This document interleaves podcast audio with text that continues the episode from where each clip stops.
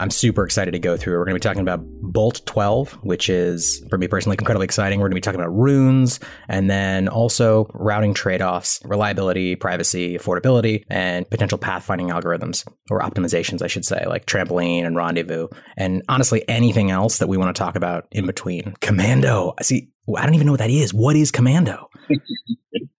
We'll get to that. Oh my God, I'm so excited. Okay, my goal here is just to have a free flowing conversation. I, I really appreciate everyone joining. As I said, let's just dive in. I think one thing that would be useful is, Rusty, I, I suspect that not everyone knows how epic your story is and the things that you've accomplished. Can you give us like a brief summary of how you saved the planet Earth and what that entailed? Uh, yeah, sure. That's definitely the narrative that my life fits. Yeah. So I'm just a coder. I generally work behind the scenes. I work on tools that other people do things with. I was the first person to implement the version of the Lightning Network based on the paper, and I chaired the spec process, right? So the process by which we all come together and agree on, you know, how things are going to interoperate and everything else. That was a lot of work. So now the chair rotates, which is much nicer. I've been in free software for 20 years. I was a Linux kernel hacker before I switched to working on Bitcoin because it was had that whole change the world kind of nobody thought it would work vibe to it. And uh, yeah, and so I started working on the Lightning Network. I went to Blockstream. I was going to like hack on Bitcoin with all the cool kids. And uh, Greg Maxwell, who was CTO at the time, said to me, Hey, you should actually implement the Lightning Network instead. So that's my background. Oh, okay. That sounds cool. Because the paper had dropped, but nobody had planned to implement it. It was like, this thing has to exist, clearly. Yeah, that was six years ago. And so here we are. Very humble, very modest. I, I love it. I love it. Matt, Victor, would you add anything to Rusty's very modest description of himself? I think he gave a pretty good summary of things. I'm just so eager to hop into the topic. I think before we dive into Bolt 12, I think it'd be useful to give a high level overview of Bolt 11 as well as how the Noise XK protocol works. I love it. Wow. Let's do it. Okay, let's go straight to that then. Yeah, so should we step back and talk what bolts are? Sure. So Bolt, Bolt is a contrived acronym for a basis of lightning technology, but all really early on in the lightning space, we just tried to use up every single pun involving like lightning or stuff like that. So the specs we use are called bolts. I think it was Anthony Towns who came up with that as contrived acronym. Bolt one talks about the messages we send. Bolt two talks about how we do HTLCs. Bolt three talks about et cetera, et cetera. When we get all the way up to 11, Bolt 11, it talks about the invoices, the QR codes that you see, right? So when you want to pay a Lightning payment, that QR code, that's a Bolt 11 code, right? And Bolt 11 defines what it looks like, and it's, it's a Bech32 string this long. It has this thing, and it starts with LN something. So that was Bolt 11. And I came up with Bolt 11 because we needed some way of, we had all this technology and we needed some way of going, hey, send me some money now. Very simple protocol. And there were a few mistakes in Bolt 11, but that it worked. It became the standard. It's out there. Everything speaks Bolt 11. What are some of the was, things, was, what are some sorry. of the things that you consider to be mistakes in Bolt 11? Oh, okay. So most of them are technical. It's not extensible. It has a boutique format. We use Bech32 and Bech32 has this issue that you can extend it and not break the checksum, which was never supposed to happen and was only realized after Bech 32 came out. That's why we have Bech 32M now for, for Taproot and things like that. But we stumbled straight into that with Bolt 11. Also, I thought I was being really clever because it's basically a five bit code. And I thought, oh, we'll use that for the underlying protocol. But turns out that's a mess to parse. So everyone's crawled over that broken glass now and everyone knows how to deal with it. But it was kind of messy. The lack of extension is pretty ugly. So with Bolt 12, I went back to the drawing board and went, what would this look like if we did it again? Because there was a whole heap of things that we wanted to change anyway. So if you're going to make it incompatible, at least make it simple. So Bolt 12 is basically exactly the protocol that we speak over the wire. So when Lightning nodes talk to each other, they speak this thing. And Bolt 12 just takes one of those messages and just encodes it in a Bech32 style. So if you can speak Lightning, you're already halfway to speaking Bolt 12 anyway. I think this is cool. And we've gotten pretty comfortable with the protocol that we use for Lightning over the wire. It's been pretty well developed, it's pretty mature. It's extensible. It does all these things that we like. So that makes it an easy slot in for most implementations to implement Bolt 12. But it looks very similar, right? It starts with LNO if it's an offer or LNI if it's an invoice. And then it just has a string of numbers. So it fits well into QR code, all that stuff. So I guess the exciting thing about Bolt 12 is it kind of went up a layer, right? So Bolt 11 invoices kind of they, they, work. That's all about all you can say for them. Bolt 11 invoices, hey, send me some money and I'll give you the secret. That's basically the deal. But it's only a one shot, right? So you're not supposed to post that on Twitter and wait for someone to pay you. You're supposed to send that to your particular person who you want to pay and they'll pay it. And then if somebody else wants to pay you, you generate another one. And that's how the Lightning works, right? It's this whole deal of I will give you the secret in return for making the payment. And that's enforceable on chain. But obviously, that secret is unique. And once that secret's out in the world, then if you send me money, I could just go, actually, already know that secret. I don't actually have to forward that to the, the person you were trying to pay. I can just take the money. So the secrets really are single use. And that's just one of the, it's not a Bolt 11 problem. It's like a, a, way that we use invoices problem, the way the Light Network works problem. So we need a layer above that. And one way to do this is for me to go, cool, well, I'll tell you what, I'll tell you the secret in return for the, the money. The problem with that is you don't have an invoice, you don't have a receipt. So you just got to go, you're throwing money at someone, which is great for certain use cases. But as we get more serious with the Lightning Network and you actually want receipts and proof of payment and enter disputes and stuff like that, you're really going to want that. You're really going to want that receipt capability. So, so should we? I don't know. I'm going to pause here and let people kind of ask questions. Just to bring it back real quick to any listeners that might be confused, what we're talking about here is like in your Lightning wallet, the QR code or the letters and numbers that are shown to you when you're taking a payment for someone. So a lot of times you'll like during the Lightning Torch you saw people post that on Twitter. Those were the Bolt 11 invoices, and those were single use only. So yep. to the average person, I, I, would say the biggest change here is that they're no longer single use only, right? Yeah. So the deal is that basically the offer doesn't actually contain the invoice. It just says, hey, I want to send you an invoice. And you reach through the Lightning Network and grab the real invoice. And it has a lot of stuff that the invoice has, like a description of who you're paying and stuff like that. But then you get the actual invoice, and that's the thing you pay. And that's it's pretty trivial, but it actually opens a huge amount of stuff if you can do that. There's already a uh, standard out there called LNURL, which is it's a hack, but it works pretty well. And basically, it just says, "Hey, reach out over the web, just do a normal web request and, and get the invoice from me here." And one of the problems with that is you've got to have a web server. You're supposed to you should be using SSL, so you need a certificate for it. All those things. We want to increasingly head towards getting use the Lightning network that we've already got and just reach out through that because you're going to be using that to pay, right? So you might as well use that to actually fetch the invoice in the first place. And, and then when you go, okay, so we can fetch this invoice. Now the wallet does this for you. You don't do it manually. Just scan the QR code. Underneath, it reaches out, grabs the invoice, pays it, all that stuff. So user experience is exactly the same, except now we can do better things. We can do things that people have really wanted to do, including things like recurring invoices, which is I think is, is huge, but it is a big step up for wallets to handle. Now, that is basically I think this is massive. And just to reiterate what Matt said, and thanks, Matt, for jumping in. What we're talking about here will improve the usability of the Lightning Network as a payee or a payer. So it's almost like BIP47 on layer one Bitcoin, where you will be able to have a single QR code, as Matt said, that allows you to basically scan it and pay someone. I, I will say, Russell, I'm super excited about the idea of the recurring payment. Some of the examples that you have on bolt12.org blew my mind, to be honest. Pay this person every third Sunday of the fifth month. That's pretty remarkable. Just I'll stop you there. We cannot do the third Sunday thing. So I'm um, out. I'm, out. I'm not interested I, anymore. I defined recurrence and I went, I went, that's too hard. So you can't do second Sunday of the month. You could do like the third day of the month and stuff like that. And you could do every four weeks, whatever. But you literally can't do the third Sunday because at some point I had to stop. So that's just getting stupid. All right. All right. Um, all right. I think that's, it's still fucking yeah. incredible recurring invoices. So vendors love recurring payments because fire and forget, but they're a real hostage situation with credit cards because it's a pull technology. So they're literally, you've got to then convince them to just stop pulling money out of you. Now, Lightning, you know, is a push technology, right? So your end is responsible for pushing it every month, which is a much fairer deal. I'm happy to sign up for your thing once a month, knowing that with one click I can tell my wallet to stop it. But I can look through my wallet tab and see, hey, here's all the recurring payment. What the hell's that? To get rid of it, right? There's no go and fill out this form or apply to this person to please stop pulling money out of my account kind of crap. So I think it's a good deal for both sides. There are genuinely good reasons that you'd want to do a recurring payment as long as you're still in control. And I think that for me is a huge appeal. How would you do recurring payments or recurring payments if you in the existing implementation? Is that even possible? Yeah, yeah. I've implemented okay.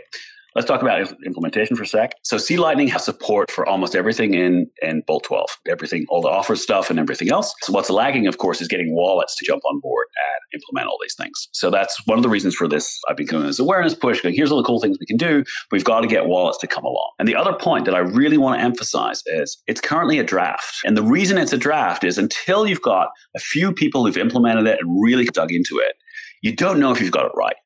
Okay, so I want wallet authors. We're talking to a lot of wallet authors at the moment who are really excited about it, and they're going through and implementing all this stuff. And they may well find, hey, Rusty, why did you do it? Why did you go left here instead of right? This was stupid. Or if we only do this, it'd be so much cooler. So you do get some changes. And so I'm, we're not committing to like what it's like today. Hopefully, most of it will stay the same, but I'm sure there'll be something someone will come along and hey, we could improve this, and let's get it in before we finalize. So we're in that stage now kind of going through. So, so C Lightning implements it as an experimental. You turn on the experimental offers YOLO kind of option. And then you, can issue offers and accept offers and everything else. Talking with a couple of law authors, Spark has a very, which is a front end for C Lightning. There's a version out there that there's truly experimental version, unreleased, that does understand offers. You can scan an offer and pay and everything else. And I'm pushing the author to get on board with doing recurrence, which is the big thing. It's then got to remember, oh, okay, I'm supposed to pay another one of these in a week. So I've got to wake up in a week and I've got to do that. And the other thing about recurrence, of course, you start thinking about recurrence and you go, hey, I don't actually want 100 sats a week. I want five bucks or something. So you start dealing with currency conversion and other things because until hyper Bitcoinization, there's going to be a currency the person wants. They're like, I want you to sponsor me for five bucks a week or whatever it is, or maybe USD, right? Uh, there's the currency the payer has. They might be um, Canadian dollars, right? So you scan this thing, the offer says five USD. The invoice, of course, will really be in Bitcoin, but the user's going to approve and go, yeah, cool, I'll give you like, what is that, 650 Canadian or whatever it is. And then every time it fetches the invoice, it goes, cool, let's map that back to Canadian dollars that they've approved. Huh, that's more sats than they've approved, or it's fine, we'll just go through. And it'll have to prompt them again. It goes, hold on, this is weird. You authorize me for 650 a month, and it looks like they're trying to get seven bucks out of you. What do you want to do? So there is some like UX issues around that, but it is absolutely something that we need. Rusty, just since we're on the topic right now, let me stop you for a second. How does your implementation deal with that fiat conversion? Like, where is it pulling that number from? That's a really good question. I wish there was a really good source of this. Okay, there is no secure way to map to and from fiat amounts, right? There's a whole heap of different places you can use, APIs you can use to try to get prices. We, the C Lightning has an implementation called Currency Convert as a plugin, which reaches out to four different places to grab their rates and do a mean across them and try to figure out if there are any outliers and stuff like that. The problem is, while it's a terrible problem, and I wish there were better support for some oracles out there that I could do a mean of and everything else, in practice, all wallets are doing it anyway. There are very few wallets that don't convert. And in people's heads, they're converting it if nothing else. They're checking a web page to do the conversion. So people are doing this. It, it's really hard to get around. So yeah, we're reaching out and kind of doing a mean across a few different sources. It's really hard to tell if actually those sources are actually sourcing it from the same place anyway. So it's not clear how diverse any source of, of things is. Wouldn't a median wouldn't a median make more sense just in case there's some like crazy outlier there? Yeah, you do need to do some outlier filtering, which is oh, so just, like that makes sense. Yeah, but yeah, there's a few kind of things that wallets generally do. So wallets are doing this today. So they're presenting you with a number, and you're having to trust. So it's not great, and I'm hoping that people will dive into that and improve it. But at the end of the day, that's basically what people want. In practice, most people who want recurring payments want them in some currency that is not Bitcoin today. You know, and presumably the wallet again is going to have to do its own conversion and check it. Now, perhaps eventually we'll have this standard that everyone can agree on, and that will simplify things. But for the moment, you said, "Go cool, I want an invoice." The back end, uh, the server, C Lightning, whatever, will go cool. It's 55 USD. Let's look that up. Great. Let's send that for whatever, however many sats that is and then the wallet checks the amount it gets and goes, huh, that's not what I agreed to, or that is that's within the range I'm happy to accept. That's fine. And goes ahead and just and, and pays it. Hey Rusty, can you quickly go back to what extensibility means and perhaps Bolt 9? Okay, what does extensibility mean? Okay, so my extensibility means that we can add things in future. Let's look at some things that, that I want to add. There's a whole heap of things that you could do with this. Things naturally evolve. And you always go, ha, it'd be cool if we could have that as an option. So there are two kinds of ways you can upgrade. Well, no, there are three. One is you just break everyone and you go, cool, okay, so everyone has to upgrade to this new version because we've completely broken everything and it's completely new. Don't do that. That sucks. So we try really hard not to do that. The second way to upgrade is go, cool, there's this new option. And if you don't understand it, you're not going to be able to pay this thing anymore. That's also pretty weak, but sometimes you have to do it. So, for example, we added a new extension that said, cool, this is like a one shop clicking, like one click shopping experience, but when you do the invoice request, you're going to have to send me your your mailing address because I'm going to ship it to you. It's not really a, it's not an option. You've got to send us send me an address, otherwise I can't ship it to you. Right, so we could add a, a thing that says, "Cool, we must have this shipping address." And what will happen is old wallets will go, "I have no idea what it's asking for option 28, and I don't know what option 28 is."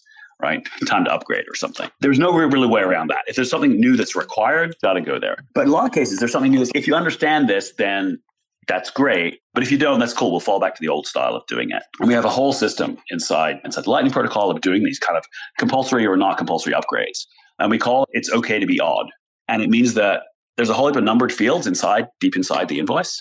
And if you get an odd one and you don't know what it is, that means you can ignore it. That's fine. If you see an even one and you don't know what it is, that means you're in trouble and you have to kind of stop. And it's a very simple system. And it basically just means that as we develop the spec, we can go, cool, here's a new feature, but it's odd. So it's not going to force anyone to upgrade if they don't want it. So extensibility is actually really important.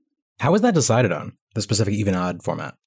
you think really hard uh, when you add the feature and then you decide whether to do it. Okay, so let's get a, a real example of something that's, optional, right? Streaming invoices. This is not in the spec because it's easy to add later, as we'll see. If I want to pay, like we're doing the podcast thing and I want to like pay you every 30 seconds or something. I just want to jump in and say, by the way, this is something that you can do right now. Like Matt, who, of course, we didn't, we didn't give you a fair introduction, Matt, but for those of you who don't know who Matt Odell is, what are you doing with your life? Get your shit together. But Matt is part of Tales from the Crypt and also uh, Citadel Dispatch and they have their podcast streaming through Breeze Wallet, through a couple other systems. And so you can literally go in and as you're listening to the podcast, you are able to, by choice, stream payments to them via the Lightning Network in real time. So that's what we're talking about right here.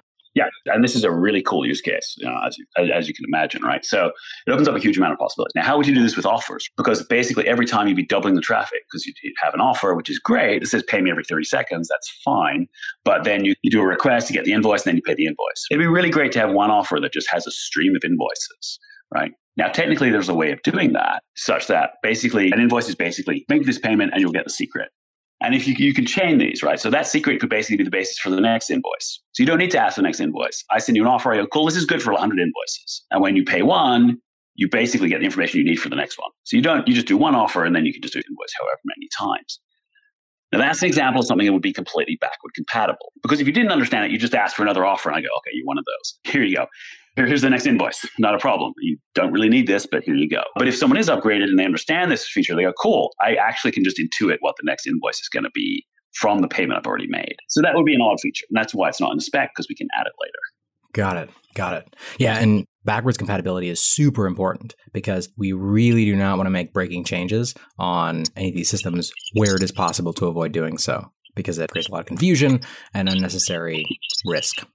Yeah, that's right. We've tried really hard in the Lightning Network to be backwards compatible as much as possible. We have pushed upgrades through, but we've pushed them through slowly, stuff like this. And Bolt 12 in this camp, it's like, why not just keep improving Bolt 11? And at some point, you go, there are enough things that we want to do here, paying technical debt, if we try to jam it all into Bolt 11. Now, since if we added all these features to Bolt 11, everyone would have to kind of upgrade Bolt 11 anyway. It's like, well, okay, let's go clean, let's go for Bolt 12. But it's a big ask from all the wallet implementers. They got to step up and, and do this. And it's not trivial. If we look at the way I see the future of wallets going, is wallets increasingly are going to start speaking the native Lightning Network. What does that mean exactly when you say they're going to start speaking the native Lightning Network? Works. Okay, so I, already said that basically when you look at this Bolt 12 thing, you unwrap it, and it's pretty much exactly the same kind of message that we speak on the wire. When Lightning peers are talking to each other, kind of message they send. It's exactly the same format. And so, okay, so to understand Bolt 12, in order to, parse this like and, and, figure it out, you're to have taught your wallet how to speak a little bit of the Lightning protocol itself.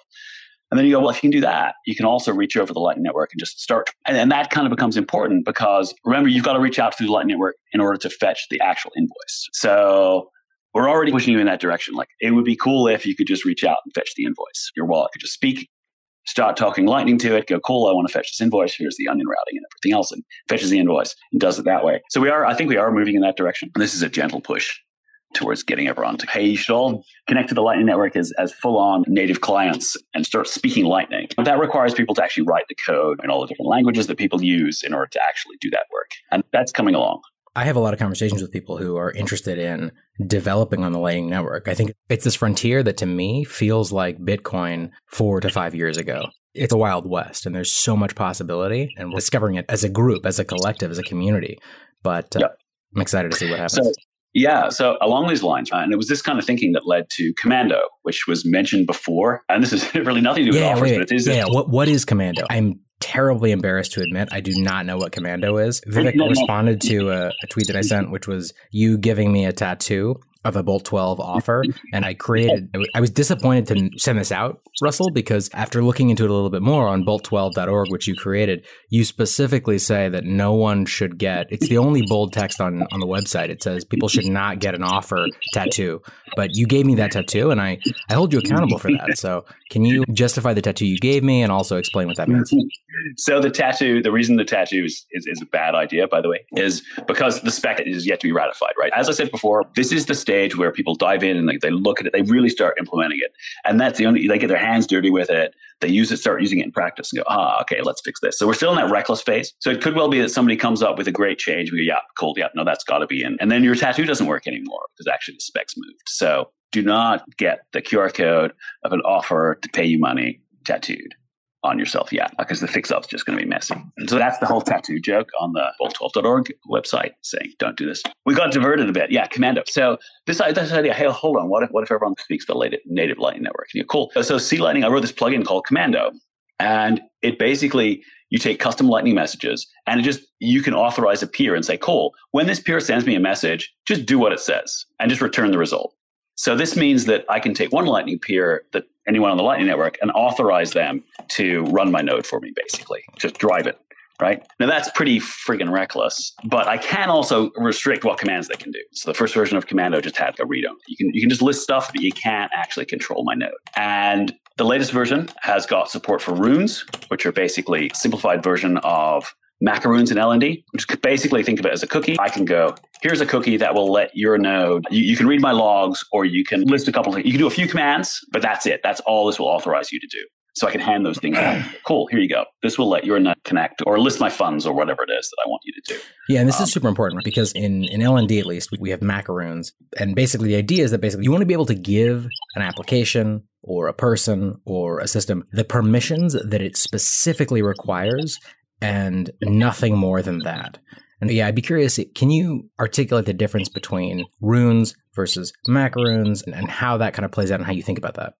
Yeah, so macaroons came out of a Google paper that described this kind of clever technique for basically. So you could do this kind of thing with just a cookie, right? Give me a cookie, make me a cookie, please, LND or, or C Lightning, whatever, commando, to let somebody do these three commands only. And you could do it that way. The cool thing about macaroons, and that, that Runes does as well, is that I can actually go, cool, give me a cookie, and then I can just tack on some extra restrictions. Go, cool, uh, but this one can only do this, and then I can hand it off to someone else. So I can actually create sub cookies in a way that you can't undo it. So if I add a restriction that says, no, no, no, no, no, this cookie will only work for the next one hour, and I give you that cookie with the extra restriction on it, you can't pull the restriction off. So that's kind of cute. In practice, most people just take the cookie they're given and they use it. So it is technologically, it's really, it, it's a really cool feature to have actually, I'm not sure how many people are going to be like minting these things off and handing them off to other people and stuff. But it is, it is a cute technique. The way they do it in the Google paper involves a couple of HMACs and things like this. And it's actually way more complicated than they need. There is a simplified way that you can implement this using what's called a length extension attack against SHA. It's in the README on the Runes GitHub.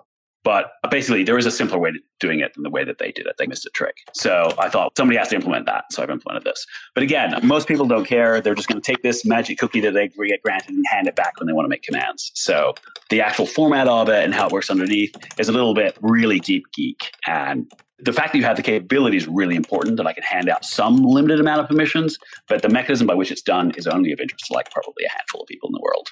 Wait, really? I don't know. I have a different take. I think I've definitely we got Plebnet going, and we basically, which is to say, this like giant community of people who are. We all got excited about Lightning, and we were like, "How can we learn together?" And my experience so far has been that Lightning has been people are disincentivized to share the specific learnings that they have had on the Lightning Network and what it takes to run an effective Lightning node or routing node. And one of the experiments that I had participated in multiple different sort of rounds is trying to create a kind of decentralized supernode, which is to say, where you have multiple people who are running their own routing nodes with their own liquidity, setting fees super low, and then basically allowing payments to be routed through them in tandem and then aggregating all of the profits, so to speak, on a monthly or a weekly basis. So to me, like macaroons and runes are, are a super interesting evolution of that. I love the idea that people could basically connect their nodes up in a way that would not fuck up their security, but would allow them to create these sort of super entities that could exist in the Lightning Network. Yeah, that is cool. But when you think about that, doesn't require third party mods. To, like the case where I give you a cookie and then you want to add restrictions to give to someone else is starting to get a bit obscure. Most cases, I'll give you a cookie that has everything you need, that only lets you do a couple of things. I'll hand it straight to you.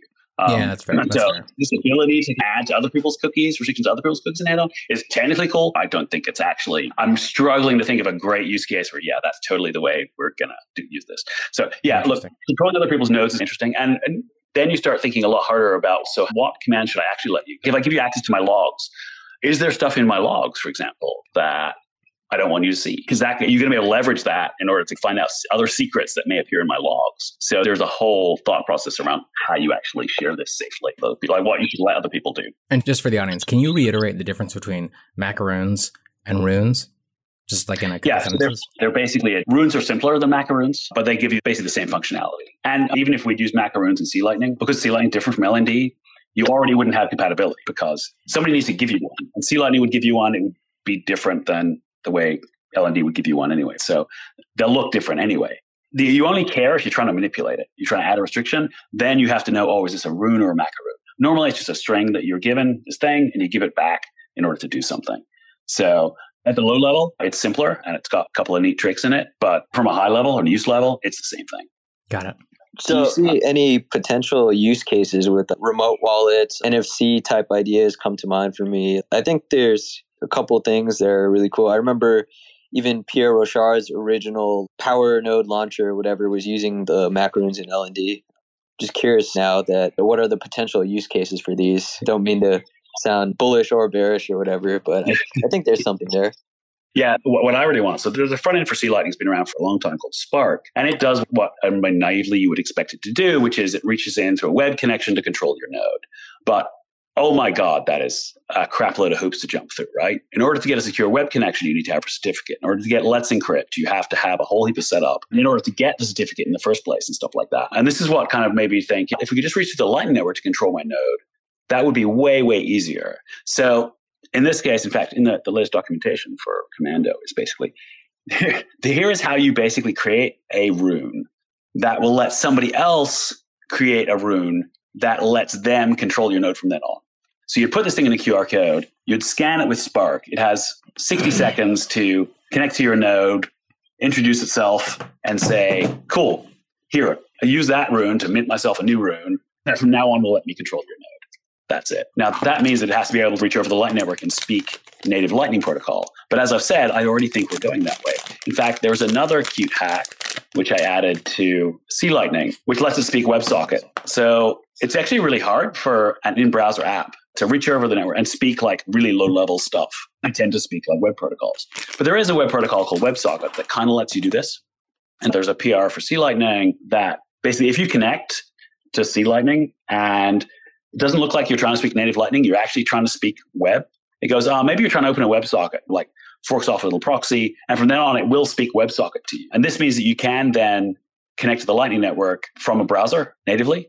And of course, add Commando in there, and suddenly you're you can have a web front end that controls your node via Commando using runes to authorize it. All that stuff fits together. So the remaining part for that is more of the basically the JavaScript library, so that people can easily speak Lightning Network through JavaScript. And there's some work going on that at the same time. With those pieces, I think it'll be cool to use this to control your nodes and stuff.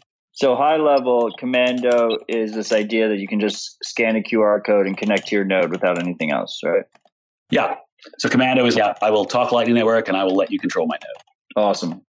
Can we quickly go to blinded paths? Uh, I remember hearing you talk at the Lightning conference. You mentioned t-bast suggested or something like that. And there's a way where I guess the sender and the receiver will be unknown versus right. like the traditional way with noise xk where the sender is unknown but the receiver is known and also i guess our hacky way currently doing it where keysend gets around leaving the sender also unknown yeah. Yeah. So the Lightning Network, the way it was designed was that vendors are known and people who are paying are, are, anonymous. And that was a good first step because you have to be able to send the payment somewhere. So they would tell you where they were, what node ID they were, but they wouldn't tell who you are. So if you're paying, they don't know who you are. So that's obviously something we want to preserve and indeed enhance with offers.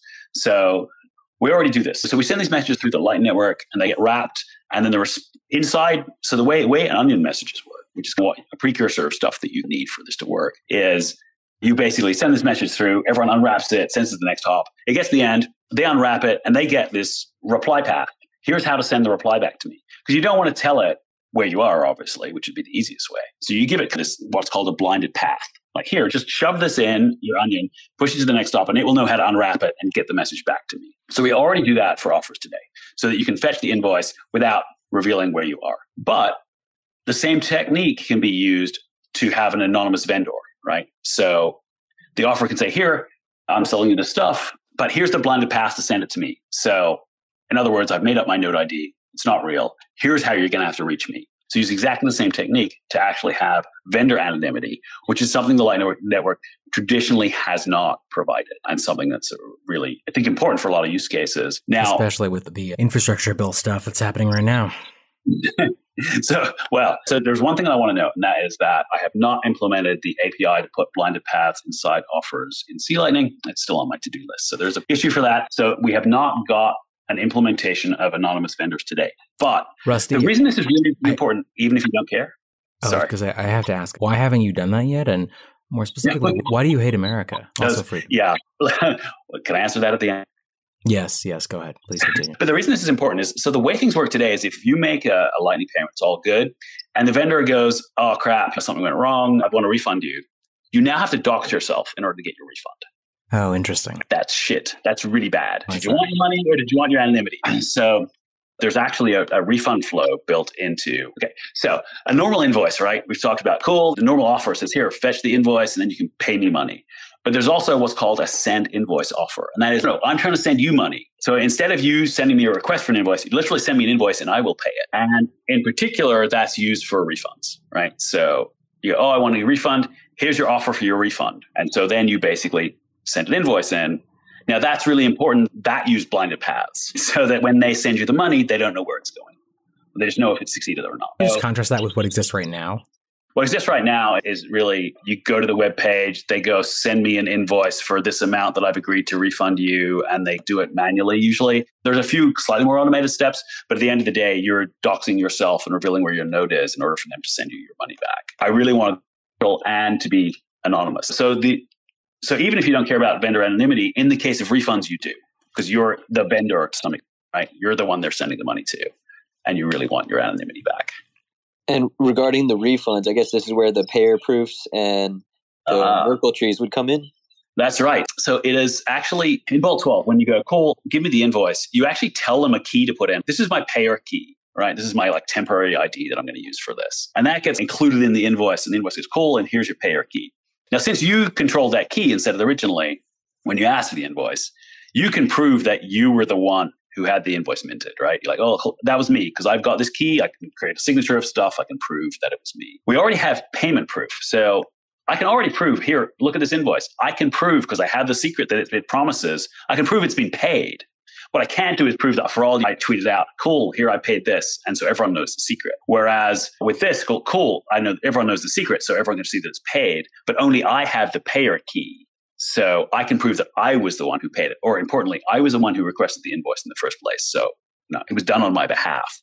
And so that's what we leverage for refunds. You're cool. Just sign this thing with your payer key and I will send you money, right? So when you send them the invoice to pay, you actually sign it with that payer key that you did in the original invoice. So they know that they're giving a refund to the person who actually was the one who paid it in the first place.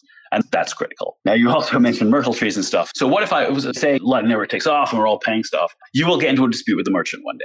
You'll be like, I sent you the money, you never sent me the goods. And they'll be like, no, you never, we never received your money or whatever. You want to be able to prove that. And now you can prove this today. You can post the Bolt 11 invoice and you can post the secret that you got back. And you can prove that a Bolt 11 invoice was they, people can look at that and they're cool. Yep, it is signed by that node. We presumably know that node is associated with big corp, whatever, and you've proven that you've paid it. So yeah, they owe you your stuff. You've got some kind of grounds for dispute. Now, the problem with that is that you can only do it by revealing the entire invoice, which may contain information, especially as it gets more enhanced. We talked about like delivery address and stuff like that. You may not want to include that in your proof. The problem is the way Bolt 11 works, it signs the whole thing. So in order for you to check the signature, you need all the pieces. Again, that's something we fixed with Bolt 12. So it uses this kind of Merkle tree. So I can actually cleverly omit pieces and only show you the pieces you need to know. Yeah, this is the node ID. This is this is the payment, a payment hash that they promised and stuff like that. And maybe a few other fields that I choose. And you can still check the signature and check it's valid, but you can't tell what the other things that I haven't shown you are. And I think that's pretty important. For example, especially important, I can show you the payer key so I can prove that yes, it was me who did this payment. So Again, I have to caveat this is that I have not implemented the protocol to encapsulate the proofs in a compact way. It's actually not entirely, but that's another to do. So yeah, that was designed from, from day one. So we can do something to that. I love it. Matt, you have any thoughts, directions you'd like to take this specific conversation? There's just so much information poured into my, my brain right now. I'm curious if you have any thoughts. Or you're, you're getting a little bit overwhelmed, right? Overwhelmed is, I wouldn't say overwhelmed. I would say I'm like a goose that's being uh, prepared for my. I'm being like force fed grain with a funnel, and it's amazing. I enjoy this deeply, but I'm also. I think the cool thing is once we get this implemented, most people will never have to know any of this is happening. So it's okay to be a little bit overwhelmed. I would admit that I am a little bit overwhelmed because Rusty goes real deep. Uh, and he's really good at going deep. With respect to blinded paths that he was talking about earlier, he said vendor privacy. And what does that mean for the average person? What that means to the average person is right now, if you go to someone's BTC Pay server, or if they post an invoice on Twitter, you can decode that invoice, and that invoice gives a bunch of different information about the receiver. And one of the key things it gives you is this public key, which is a fire of your node. It is how your node is recognized on the network. With that public key, you can see the IP address if it's not running through Tor, so you can see where the server is located. Most non professional users are going through Tor, fortunately, so you can't see the IP address in that situation. And you can also see the public channel capacity. So if you have any public channels open, someone can use any invoice you give them to see exactly how much, or they can get a general idea of how much Bitcoin you have locked into the Lightning Network in public channels. And then I guess if they're a more advanced attacker, they can then probe your channels to try and figure out exactly how much you have on the Lightning Network. So mm-hmm. yeah. this becomes a massive privacy issue for anyone receiving on the Lightning Network, especially your average user who might not be aware of, of that pitfall. And this blinded paths in Bolt 12 fixes that and is absolutely massive in terms of receiver privacy on Lightning. Did I get that right? Yeah, absolutely. So when we talk about vendors, we normally think of big corp of shipping stuff, whatever, and they don't care. They, they actually want you to know all their incoming capacity and everything else so you can route them better and get more stuff. When I pay for pizza and I want you to pay me back, I don't really need to leak my node ID. And the thing is, blinded path could well lead to a public. It doesn't mean that it's actually private. It's just that I gave you a blinded path and you'll never know if it's actually my public node or not. So it is, is much more powerful. Now, one of the caveats that we always need to mention with the Lightning Network is that the onions, we have this blending system. You can go through these onions, but until the network's really big, if there's only five nodes on the network, you're not providing actually any much anonymity in that case at all. As the network gets bigger, it does get more effective, but you're still constrained to what paths there are through the network. Getting better, but a really advanced attacker can still glean a reasonable amount of information, particularly if you choose naive paths. There's, there's going to be a bit of an obscuring these things, and I look forward to that because there's going to be a lot of cool stuff. Blinded paths are actually longer than they need to be. So ops and blinding path, but actually I'm only using three of them and I'm just throwing away the rest, but you don't know that. So there's a whole arms race to go with blinding path anonymity and stuff as well.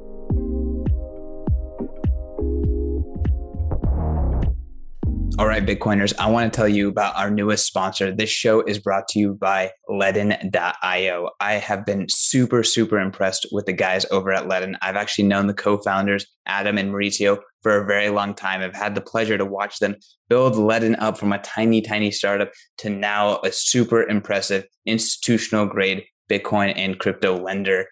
Y'all, I'm so impressed with these guys. They are offering some of the best rates out there. I don't think anyone even comes close to touching them. You can get 6.1% APY on your first two Bitcoin that you deposit into Ledn interest accounts, and you can get 8.5% on USDC deposits. I mean, I know all the competitors. They're not even close. If you're going to put your crypto and your Bitcoin into an interest account, Ledn is by far the best. And on top of that, like I said, these guys are hardcore Bitcoiners and they know the products and the services that Bitcoiners want and appreciate. They come up with B2X. It allows you to put your Bitcoin in, they leverage it up, and you can, with one click of the mouse, get twice the exposure to Bitcoin. So if you're super bullish, Ledn has you covered with a super, super easy way to get leverage with B2X.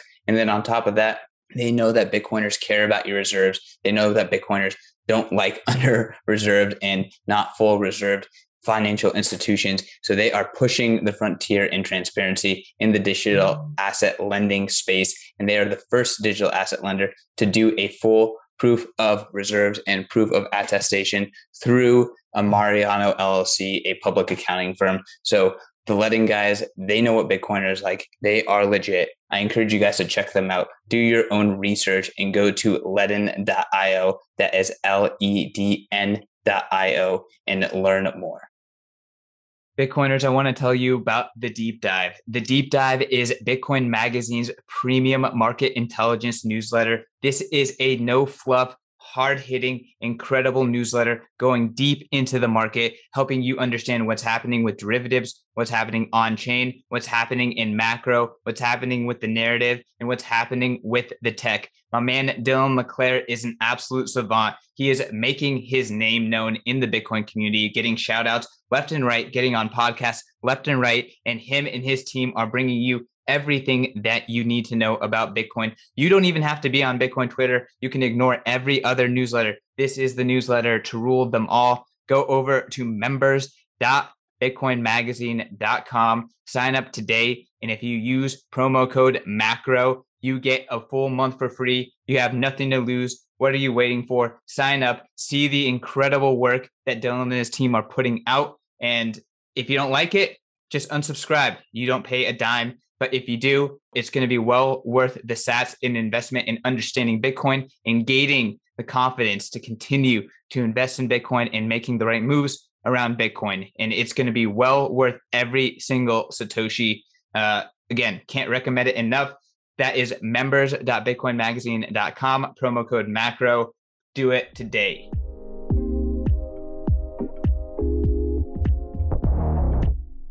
AP, I see René in the audience. Any chance we could bring him up? I'd love to get into pathfinding. I uh, know, I know. I invited him up. I think he's he's in a different time zone, as are you, Russell. So I'm, I'm not sure if he can join us right now, but I definitely have sent him an invite. And René, if you're listening, we would love to have you up here. I have an interesting question from Chaz of Lightning Junkies. I believe is in the audience. For Rusty, if LND doesn't correctly, will offers still work? Is there a contingency plan there if LND doesn't add support? Yeah, it turns out you don't actually need very much from a node to support offers, right? Uh, there's a couple of things that I've been thinking about here. So normally an offer says, yeah, cool, pay me. But we could add an extension that says, actually, pay this node over here. So if LND didn't speak offers, then what you could do is you could have a different node that did, that would just redirect all your payments to your LND node. Right? So that's probably the simplest way of doing it. Other ways include basically having Joost Jager actually produced a has a pull request out now for LND, which basically allows it to send and receive custom messages, which means you could use that to create a plugin for LND that spoke spoke for bits of the protocol that you needed to mint offers and everything else. It's not ideal, but that would certainly be another way of doing it. In the experimental stage, while we're still playing with this stuff, it's not quite so important. So it's worth worth commenting that the way I've done offers is a bit unusual. Usually, the way that I would work with something like this is I implement it. We have this rule in the spec that you need two interoperable implementations before it goes in the spec.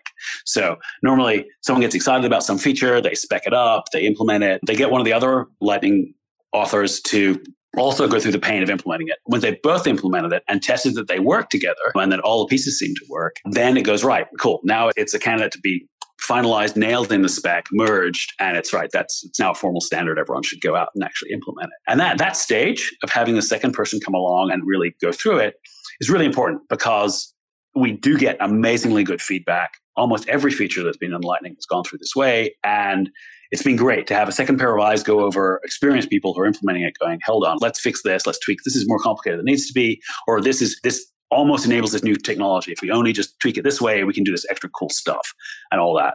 So that's the normal way of doing it. I'm really low key about new features because you, you know, again, the whole problem of it's reckless, like it, it may break. We reserve the right to change things if we come up with something better during this process, means that I've been reluctant to go to end users. But the problem is we hit a deadlock with the offer stuff with Bolt 12.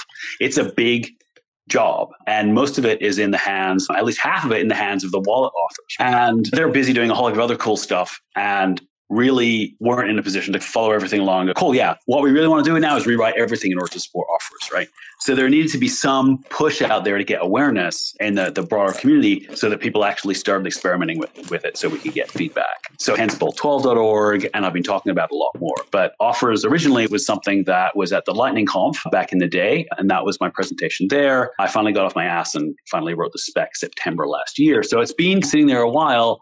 And I think I have failed to convey to people all the cool stuff because there wasn't like a user experience that I could point at and go, here's a f- video of someone using an offer. And you go, oh, that's really cool. So this was stepping up to the next stage. So it is a bit unusual to do it this way, but. Yeah, I was going to say, I think that's so important. I talk about this constantly, but myself, like a bunch of other people got together and like we created this community that was called Plebnet, which yep. currently I think we're about, you know, three to four percent of the entire Lightning network of just like focusing on onboarding people, really explaining to them like how amazing Lightning is and all the things that you can do on it. Because so few people understand exactly just how amazing it is. Like yep. I was recently in a in, in a room with some BSV shills and they were like, yeah, we can send payments instantly. And it was like, oh, really? How does that work? And they were like, it does require zero confirmations. And we were like, are you, are you fucking kidding me right now? What, what are we even talking about? So having those experiences, having people feel like they can connect their own kind of lived experience to that is so important. And I think Bolt 12 is something that I am just really sinking my teeth into and, and getting a sense for. I'm, I'm, super excited about it. And I think creating those kinds of videos, those kinds of guides, people understanding like why it's so significant is really valuable. Yeah, and I think so. So my original plan was like, cool. I'll just get some author to implement this. I'll put the spec out there. Someone will implement it, and we'll go. So ah, okay, obviously we need a bit more of a push because it takes a special kind of person to read a spec and in their mind's eye see the possibilities because that's a very technical document that says nothing about how the users will use it and everything else. That's just assumed. Turns out that's a pretty rare. You have to already be really deep in the Lightning Network to read something like Bolt 12 and go, ah, cool, I see how that works. Yeah. And then this is the story of the Lightning Network, right? When we first created it, it's like we saw it as cool. There was a core group of people who really saw the possibilities. But for most people, it was really hard to even we shied away from explaining it to some extent because you're like, you don't want to be seen as this crazy in an industry full of hype. It was usually better to deliver something, put it in front of people, have them go, wow, that's amazing, to try to describe it to them up front. No, I, I totally identify with that. It, it's been. I feel like I'm in this magical situation where it's like I get to basically learn the stuff along with everyone else and then get really excited about it and for whatever reason, my own eccentricities or whatever are, are, interesting to people, and so I get to learn along with everybody else. But it is a weird thing. There was that there was the idea of hashtag reckless, which I certainly identify with, and I think really making sure to find the balance between encouraging people to embrace this new technology and also understanding the risks that are involved. It's interesting, and I will say it's so funny comparing it to all of the quote unquote DeFi bullshit that's happening out there. And if you go and you fucking try to buy SafeMoon tokens, like you go onto their website, their white paper is a fucking joke, and then also it's oh you have to be facing east and also holding your left arm in your right hand. And then you have to use pancake swap to move this and to that. And it's just, it is, it's so convoluted. Whereas the Lightning Network to me is so much more robust, so much more sound. It's built on top of this layer one technology that we all understand and value and has just an incredible brain trust of people that are validating it in the sense that they're reviewing the code and making sure that it's not, there's nothing fucked up about it. And just nothing else has that. Yeah. Oh, the other thing is, remember, this has been six years for Lightning, right? This has been a slow burn, trying to get everything right, get all the fundamentals, and then UX. So people going on top. And when we got to that point where it was usable for geeks, the real action started happening above that, making it more usable. Things that I never would have imagined. We talk about Strike, for example. It's like not something that I had conceived of in any way early on. And it's cool to see people basically taking the stuff that we've done and basically launching it to the moon is amazing stuff. But yeah, I agree with you. There's that in an industry so full of bullshit, tend to really try never to talk about stuff that has not actually shipped already, which makes the offers thing really weird because I'm in a situation where I'm talking about stuff and I'm promising this stuff and I've got most of the parts. I can't point you at a wallet today that supports offers natively, does recurring payments, does everything that I'm talking about, does your automatic refunds, all that stuff. I'm like, we have the pieces. We've spec'd it out. I've got the server side, but so I, it's, it's, it is a bit uncomfortable. Rusty, I'm so sorry. You, you son of a bitch. You, you, told me that this was a fait accompli. This was a done deal when you gave me the tattoo. You gave me. Your- you know, there, there, was a website you, that I mean, uh, implemented it. The fuck, man? Come on. That was me in sales mode, man. What can I say? Yeah, this tattoo is permanent. This tattoo is permanent. Oh shit! I thought it was one of those. Oh yeah. Man. Look, the fact that on bolt12.org it says explicitly, "Do not get a tattoo of a bolt 12 offer, a QR code." The fact that you were willing to give me the tattoo, I took to mean this is a done deal. I'm just putting this out there as a safety net to protect myself. But I'm offended. I'm deeply offended. Well, you did use the word reckless earlier, and I was like, well, hey, if you want reckless, man. Yeah, just below the Bolt 12 tattoo, which you can see in the picture, you did also tattoo hashtag reckless. So maybe this is more on me than on you, but also fuck you. Rusty, quickly, I did see that underscore D1 one n underscore they added bolt 12 for the donation mechanism on bitcoindevlist.com Yeah, i think uh, shores yeah so Go ahead, Matt. someone's using it in the wild not quite up to what's on bolt12.org but it's out there Yeah, Apollo Feed also has an offer mechanism, so you can feed the chickens to an offer. These are important details. I mean, yeah, not recurringly. So I've been working with Dennis Reimann on BitcoinDevlist.com. Did you say Dennis And- Rodman? Reimann, but it's really the holy grail when it comes to donations. It's what we've been waiting for, or at least it's what I've been waiting for a long time because you're able to just have this. We can just serve up a fixed QR code or a fixed line of text. You don't need to have a BTC Pay server running on some server somewhere 24 7 connected to ClearNet. Probably most of the time when you have to run a server, you got a KYC with who's ever hosting your server as well. So instead, we can just host just a single QR code, a single line of text. And the devs on the other side get reoccurring payments as well. A lot of devs, myself personally, I've been supporting uh, a lot of Bitcoin developers through GitHub sponsors, and that's fully KYC'd and goes through the legacy finance system. But the reason I do it is because I can just set it and forget it. So I can give them Bitcoin donations on the side, but I'll always forget. I won't do it every month. And offers just is absolutely magical in, in that specific use case, the donation use case. Did you just admit Yeah. to being a fucking spook? I'm going to convert that fiat into Bitcoin anyway. Now I make the devs do it. But I will be switching all of that over to offers once we get more support in the dev community to actually posting their invoices for that. Yeah, René, I mean, Re- the static stuff is, is huge too because it does mean that your giant Bitcoin mural that has a QR code in the corner, that QR code will work for as long as you've got that Lightning node still alive somewhere. Yeah, I think I think that's huge. Pete, let's yeah let's talk to renee i Yeah, want to hear about rendezvous Yeah. trampoline Hey, as a proposal get Super in stoked. here. I don't know if I have much to say about rendezvous routing and trampoline routing. I think that's much more on Rusty's side. No, I want to hear whatever you have to say, René. You, you and I have been chatting back and forth for a while, or at least more recently, let's say in the last two to three weeks. But any comments you have, I would be very curious to hear. With respect to offers, I strongly support the approach of offers. I think it's very much needed in Lightning Network. And I just also think it's a little bit of a pity that so many wallets have not tried implementing it because I think in C Lightning it's I wouldn't say stable, but it's pretty much there. You can play around with it and try to implement again. I have recently had developers reaching out to me and asking me, hey, they want to contribute to the Lightning Network. What could they do? And it turned out that they were more like full stack developers or web developers. And I was like, hey, try to create some web API for offers. And I'm not sure if they're really like making progress on this, but I have exchanged a few messages with them back and forth. So I think that's a very good approach. And I agree with what Matt Odell says that we desperately need this for recurring payments and donations. And the fact that it's Lightning native, I think, makes so much sense. Yeah. We should talk about the stuff that didn't make it in the spec. Yes. What got excluded? Yeah, one thing that I wanted was uh, shopping list functionality, right? Where you scan all these offers in your supermarket, wherever you are, like each one has a little offer on it, and you scan them all. And then you just submit once, and you get an invoice that has all of the things tallied up, the whole shopping cart experience in your wallet, rather than doing like this kind of one at a time thing, which is works, but it's clunky. So, Uh, because I, I guess I have this vision of the Lightning wallet becomes your agent in the that manages all this stuff. Same with things like shipping address and stuff. You scan something, you no longer really need like a web store. You just need a QR code. I scan it, it says you wanted this for whatever. They need your shipping address. Your wallet says which shipping address you're going to give them. You go, cool, click on that one, and it, it's done. You don't actually need a web page as a vendor at all. You could do everything through your Lightning wallet. I think there's this is when I talk about extensibility, right? This is the kind of stuff that I can see coming down the pipe.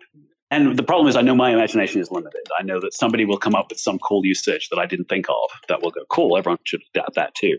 But yeah, I, I really do like these ideas. And these, these haven't made it into the spec. We have got some primitive stuff for you scan something and then they go, oh, you get a bulk discount and stuff. And so there's some support for basically modifying the description when they send it back and modifying the amount so that your wallet can be intelligent about saying, hey, they said plus shipping or they said plus tax or they said 10% discount for bulk or whatever. And can present to you like why the number has changed and it's not what you expect. But we could definitely get more sophisticated with that. And I think heading towards this kind of more of a full stack experience where your wallet does all this stuff for you is definitely the way that I think we're going to end up going on the Lightning Network. Do everything over the Lightning Network. What do you think is currently being done on the Lightning Network? And I, I say this to the, the group here René, Russell, Odell, Victor. What is currently happening in the Lightning Network that you view as an anti pattern?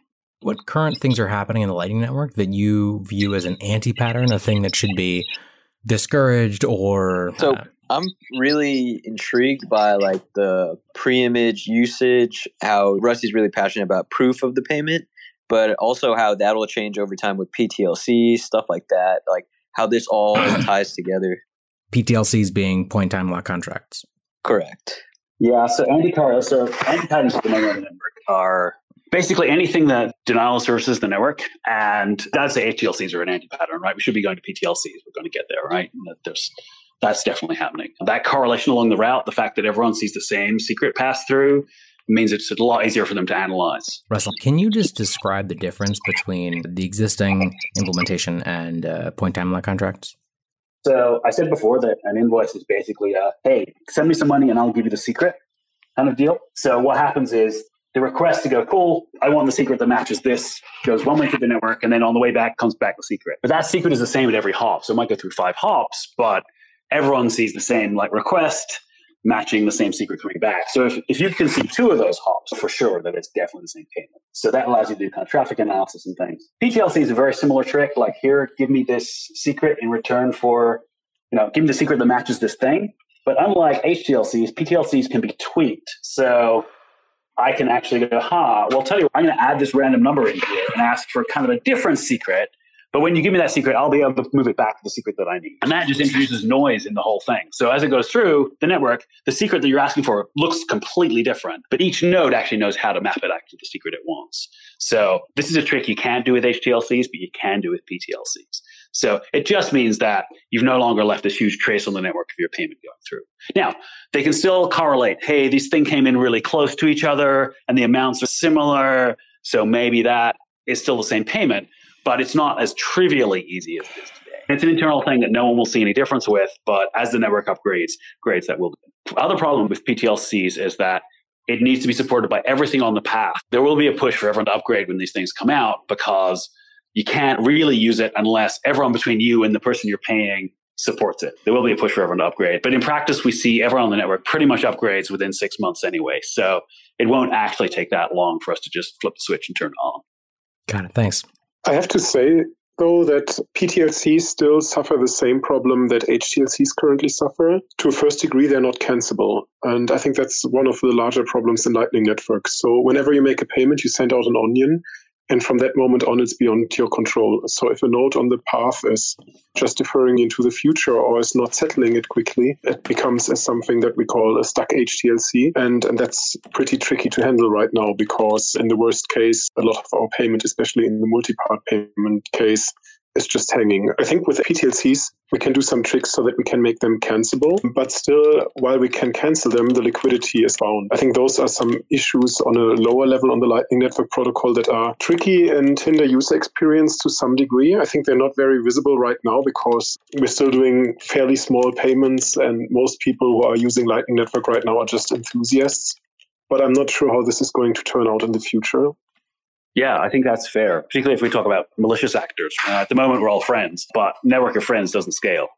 I'm not actually sure if everybody is friends. So when we did our experiments with the payment flows, we actually saw some hanging payments. The method worked quite well, but eventually one or two nodes were just hanging HTLCs, and of course we couldn't identify them directly because it were just onions that didn't come through, but also haven't been returned. And we basically had to wait one, two, three, four, five minutes I think the longest case was actually that somebody hanged them for 10 minutes. And of course, it could have been an accident that the node just in the wrong moment went down. We just don't know. Yeah. Yeah, reliability is going to be a really interesting question at this scale. If you look at testnet, for example, reliability is really shit because there's no incentive. People throw up testnet nodes, they don't care about the money or anything, and they're flaky as hell. Whereas mainnet tends to be better. One, software is getting more reliable, but two, people care more, right? People actually going, oh, I'm using this every day, so I care about keeping it live. My node falls over more often than I'm prepared to admit to because I don't check that's what it's for. So One of the things Xenon found on Telegram is actually we're building out a plebnet playground that is on Signet in order to allow both developers to test out and get feedback on their specific implementations or their specific things that they're building. I'm super excited about that though. I think yeah, Signet is, is, a resource that I'd like to have more people playing with. We have Signet support, but to be honest, I have I've got a Signet node, but I've not done anything interesting with it at all. So I should jump on. Yeah, well. Hey, hey Rusty, when tuned. when Blockstream had an intern, I remember you did like a one million channels thing with him. Was that on RegTest? Yeah, yeah. So we faked up a million channels right this. So yeah, this was the million channels project. We tried to go, oh, what's Lightning going to look like if we scale it up, right? So take some properties of the network and make some assumptions and go, cool, let's make a, a, network that looks like it's got a million channels on it. And yeah, it was great. It found some issues that we had, some scalability problems, because there was just stuff like that fell over at that scale that we had to go and fix, ideally so we can forget about that for a while. One of the problems is actually we didn't realize that reg test, the issuance schedule is like really truncated. I think you you have a halvening every you know, few thousand blocks or something. So you can't actually get enough bitcoins in a reg test node to scale up the network, right? You don't get 21 million bitcoins. You get a lot less because it tapers off really fast. So we have to actually scale the numbers, the Bitcoin numbers down by, I think, a factor of 10 to make it work. But yeah, that data is still out there. So you can still simulate the network. Signet, if we can get enough people on it, it solves this problem, correct? Yeah, Signet is great for that. One thing is, oh, man, I should have dragged Christian in here. So I would like to Correct. see some of the Greenlight stuff on Signet oh, because that makes it easy to spin up a node. We could have a Signet version, and that you could just like to throw lots of nodes at it and play with it that way as well, which is nice. Oh man, I, am so excited. I have been bugging Vivek, get me access to Greenlight. I want it right now. And uh, Michael Toy, I think, is in here, has been building out on mainnet. He's at Zebedee, here. yeah, yeah, he's at Zebedee. Like he's been building out on mainnet some really interesting AWS hosted Lightning node stuff. I don't want to say an enterprise level, but at a business level. And I'm super excited to see to that get built out more. And I think Signet, in terms of like testing the stuff that you're talking about, creating more space for Lightning developers to be able to build shit and then basically test it out with this large group of nodes that are are actively interested in contributing to the development of the Lightning Network, I think is super important. Yeah, absolutely. I don't know if this derails the conversation a little bit, but first off, I like the term building shit. Very, it's, very it's effective term. Since we have René in here, I know René's been pushing for his zero base fee idea. I've been diving into it. I'm curious. I guess we could start with René telling us why we should care. But I'm really curious since we asked his opinion of that initiative. Yes.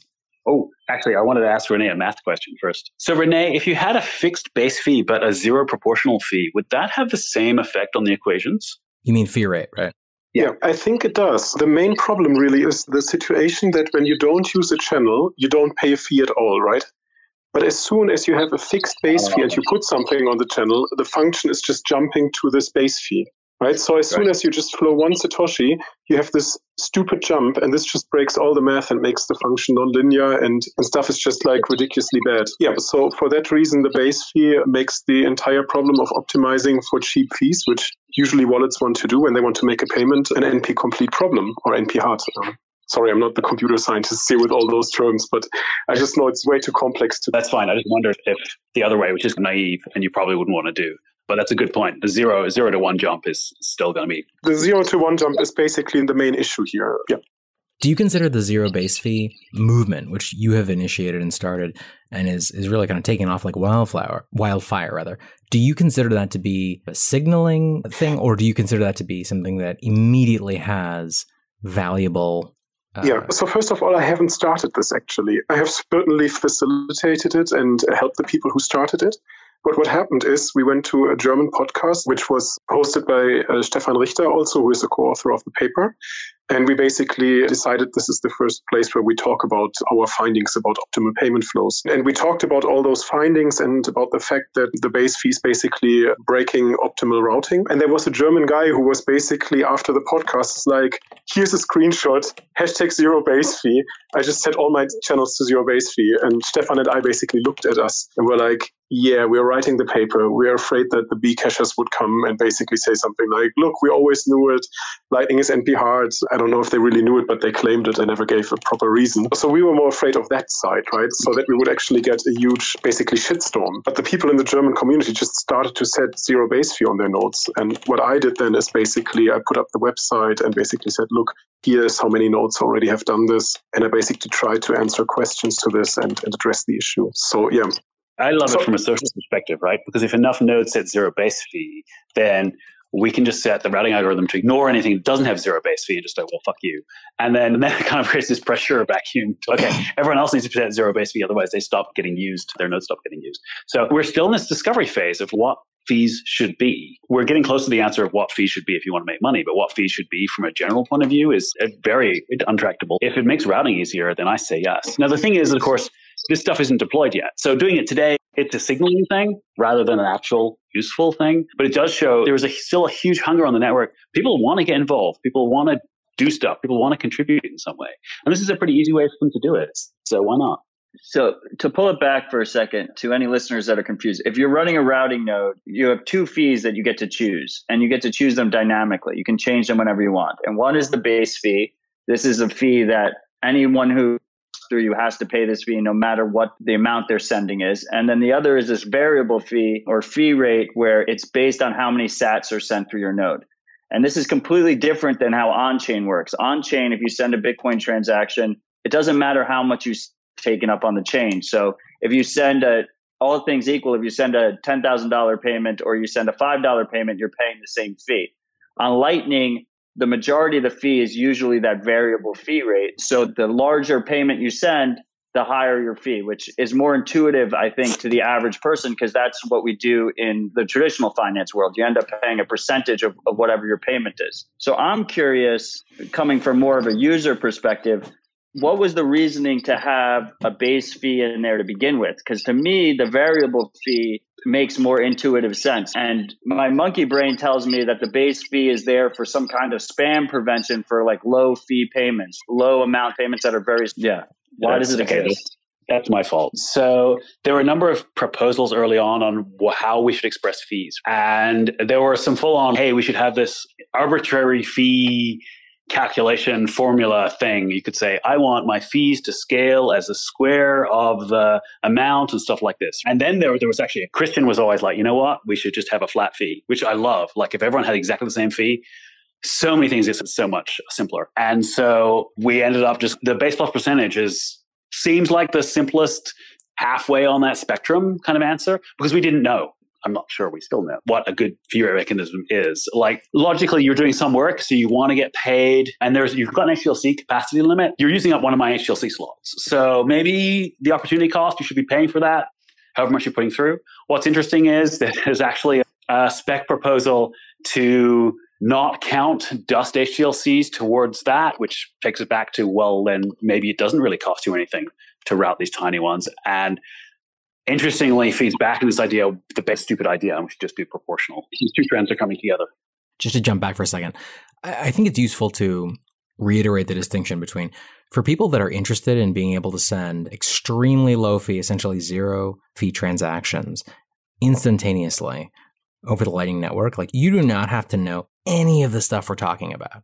You can basically download right now a wallet like Breeze Wallet or Muun Wallet, that's M U N, and be sending payments where you have full custody or essentially full custody of that Bitcoin right now today. The stuff we're talking about is deeply technical and more focused on people who are interested in being merchants on the network. And then the further extreme, which is those of us like myself and, and Vivek and everybody on the stage running routing nodes, which are nodes that basically are constantly routing payments because on a Lightning network, you do not have to have a direct connection to the person that you want to receive payments from or send payments to. You actually are able to bounce payments or route them through all the nodes in the network as required in order to send a payment. So I just want to be clear that the stuff we're talking about here is extremely exciting. It's very important, but you do not need to dive this deep into this technology in order to be able to participate in and benefit from the Lightning Network as it exists today. You don't, you don't care about this. And- if Rusty and René succeed with this, then you'll never have to learn it. That's, Maybe- may- Sorry, Rusty, you go first. no, I've said my piece. I, th- I was just agreeing with everything he said. So, René, yours. Okay, I think I didn't answer a piece question in the beginning, and I want to add one thing with respect to the fees that you said, Rusty. With respect to zero base fee, I certainly see this kind of as signaling right now. I think it's great to see the support and that people, even large exchanges like uh, Bitfinex and uh, OK Exchange, have set their base fees to zero. And I think that's a good signal to wallet providers and implementations to basically go out and say, hey, look, let's switch to these kind of like more optimal payment flows and play around and experiment around with them. Because, of course, the more nodes on the network support this, the easier it is to find liquidity on those paths. The other thing is with respect to what Rusty said is like people haven't figured out where the fees are going to be and what good fees are going to be. One thing from our findings actually is that the larger a channel is, the more attractive it is for routing, because obviously there's just probabilistically a higher chance that there's liquidity in this channel, right? So, what might eventually happen is that larger channels will attract more traffic and you have more reliability on them, right? So, when they actually start to hit their HTLC limits, they could actually start setting higher fees. So, what I expect will happen is that currently, where we have this basically fee based pathfinding, everybody who wants to be a routing node is basically incentivized to dump everybody else with the fees. Whereas when we actually pay for reliability, for good service level agreements, and for liquidity to be at the right spots, I think there's actually going to be a price for that. Uh, Stefan and I are very convinced, so to speak, that a proper fee market will actually emerge on the Lightning Network with respect to fee rates and these probabilistic payment flow approaches. There was one other point I wanted to make. Yes, uh, the question about are these base fees spam preventions on HTLCs? I think every that they are not, because currently you can just send out fake payment hashes and you can delay them and you can basically for free set up an HTLC and gem or stuff another channel and you don't need a base fee to protect yourself against this. So from that perspective, I don't think that the base fee, yeah, any protective mechanism with respect to that. Yeah, yeah, because you only pay on success. So this is a very good point. Yeah, you only pay on success. And then, of course, you get reimbursed, but you would also get reimbursed with the fee rate.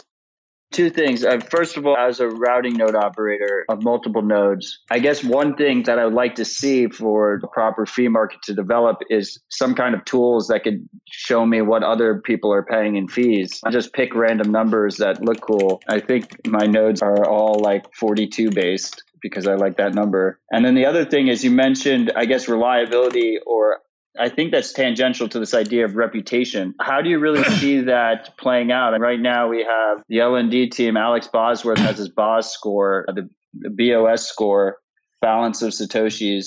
It seems to really reward the ClearNet nodes. Uh, so one of the trouble I have is P was talking about this PlebNet initiative. The PlebNet initiative is this idea that people are running nodes in their homes and they're using Tor only. And it seems to really disfavor those types of nodes. Do you see that as an issue? Like, how do you see the reputation, the reliability scores playing out?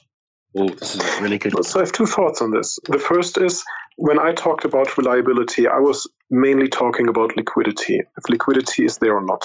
Of course, you can have different measures for reliability. Is the node online? Is the node acting properly? These kinds of things, right? Do they manage their channels? Do they rebalance? Which basically boils down to reliability. So, from our perspective, I think if the pathfinding or flow finding algorithms are open source and are being used, everybody knows what to optimize for, and every routing node knows how to basically game this algorithm to their advantage, which is good because that provides a service to the network. I have been in the past frequently pointing out that the BOS score is closed source and proprietary. I don't know and understand how it's being scored, so I cannot really comment to that, but I think this is a huge problem, especially because people are trying to pick it up and trying to game this. That being said, of course, there is the chance that nodes eventually will learn some provenance scores of nodes, but I personally think it's completely unclear how those provenance scores should look like. And if we have some at some point in time, we should also make them open source so everybody knows on which playing field they are.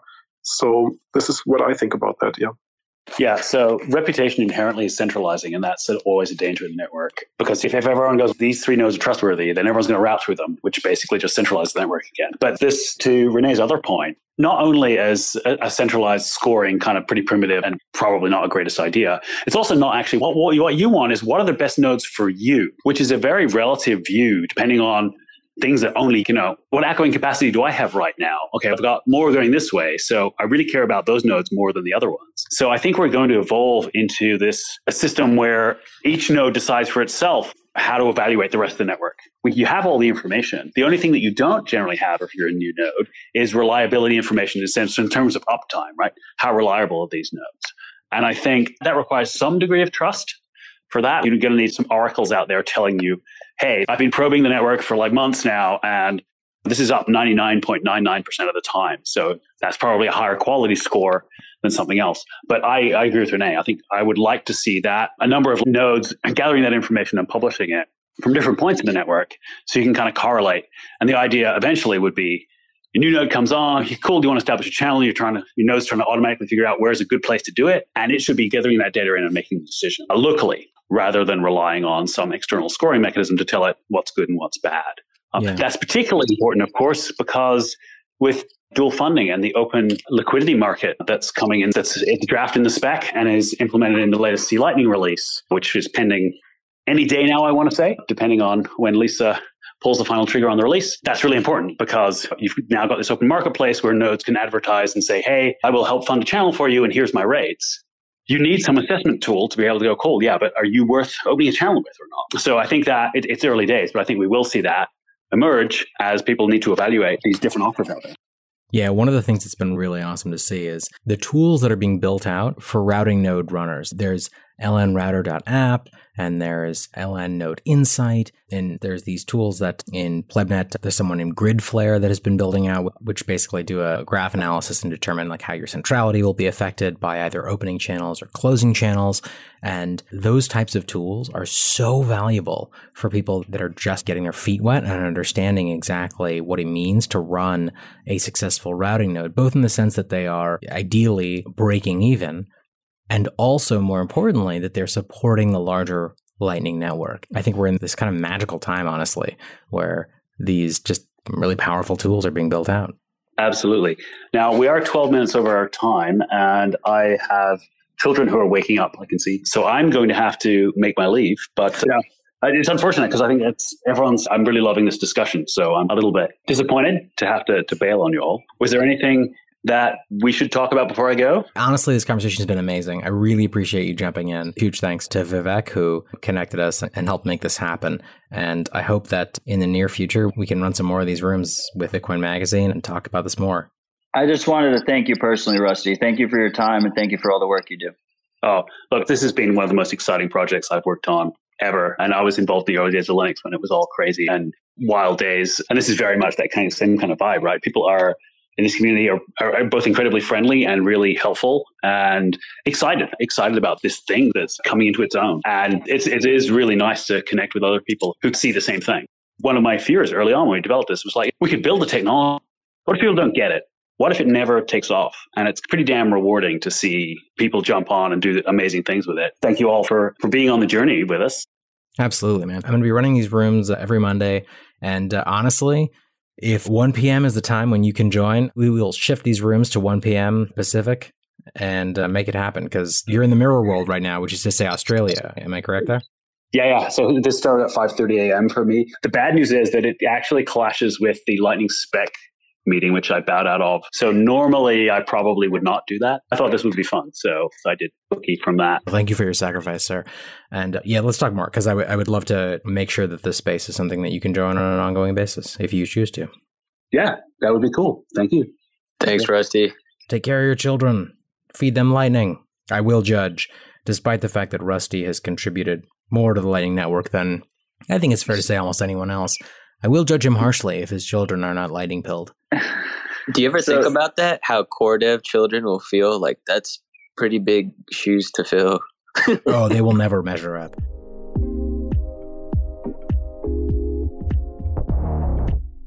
Bitcoiners, I am so excited to tell you about the Bitcoin 2022 conference. You guys, Bitcoin 2021 was absolutely a smash hit success. It was over 13,000 Bitcoiners coming together, breaking the barriers on who can come together and celebrate freedom, celebrate Bitcoin. And the energy was absolutely electric. Unfortunately, it was just oversubscribed. There's just people flowing out everywhere. And this year, we are learning, we are making the conference bigger and better. We are moving over to the Miami Beach Convention Center, and we are going to be throwing a massive four day festival for Bitcoin, celebrating Bitcoin, bringing together the greatest minds in Bitcoin and the greatest businesses in Bitcoin. And lastly, the culture of Bitcoin all together. We have a four day extravaganza planned for you guys for Bitcoin 2022. Day one is going to be industry day. It is a day where you can buy a special ticket in order to just mingle and make business deals happen. Day two and three is going to be a full blown Bitcoin conference. This is our main conference. This is going to be on April 7th and 8th. And then lastly, we have the Sound Music Festival day four.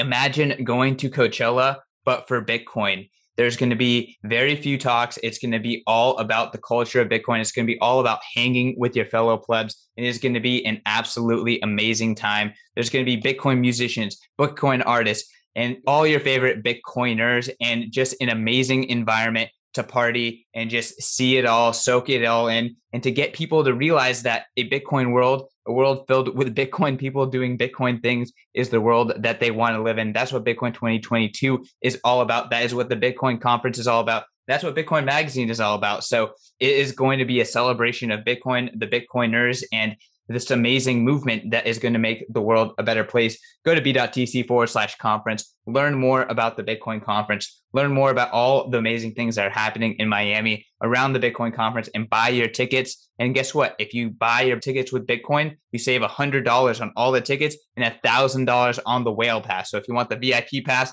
the big kahuna, if you buy with Bitcoin, you save a $1,000. That's a lot of sats. So Go and do it right now today. Don't wait. Prices are only going up. This is going to be a can't miss event.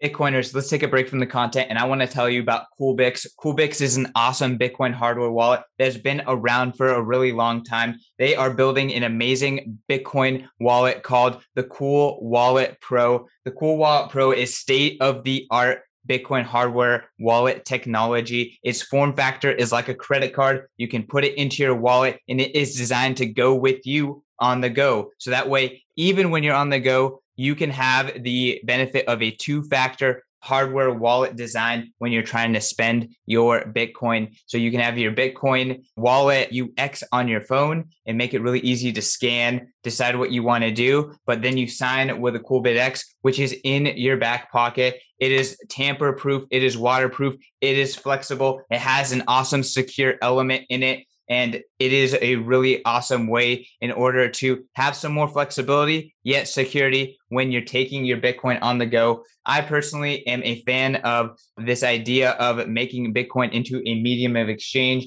and making it into something that people use. I know it's going to take time, but they are working on the UX for making that possible in as secure a way possible. So have some peace of mind. Check out the Cool Wallet Pro from CoolBitX and Thank you to them for sponsoring this podcast.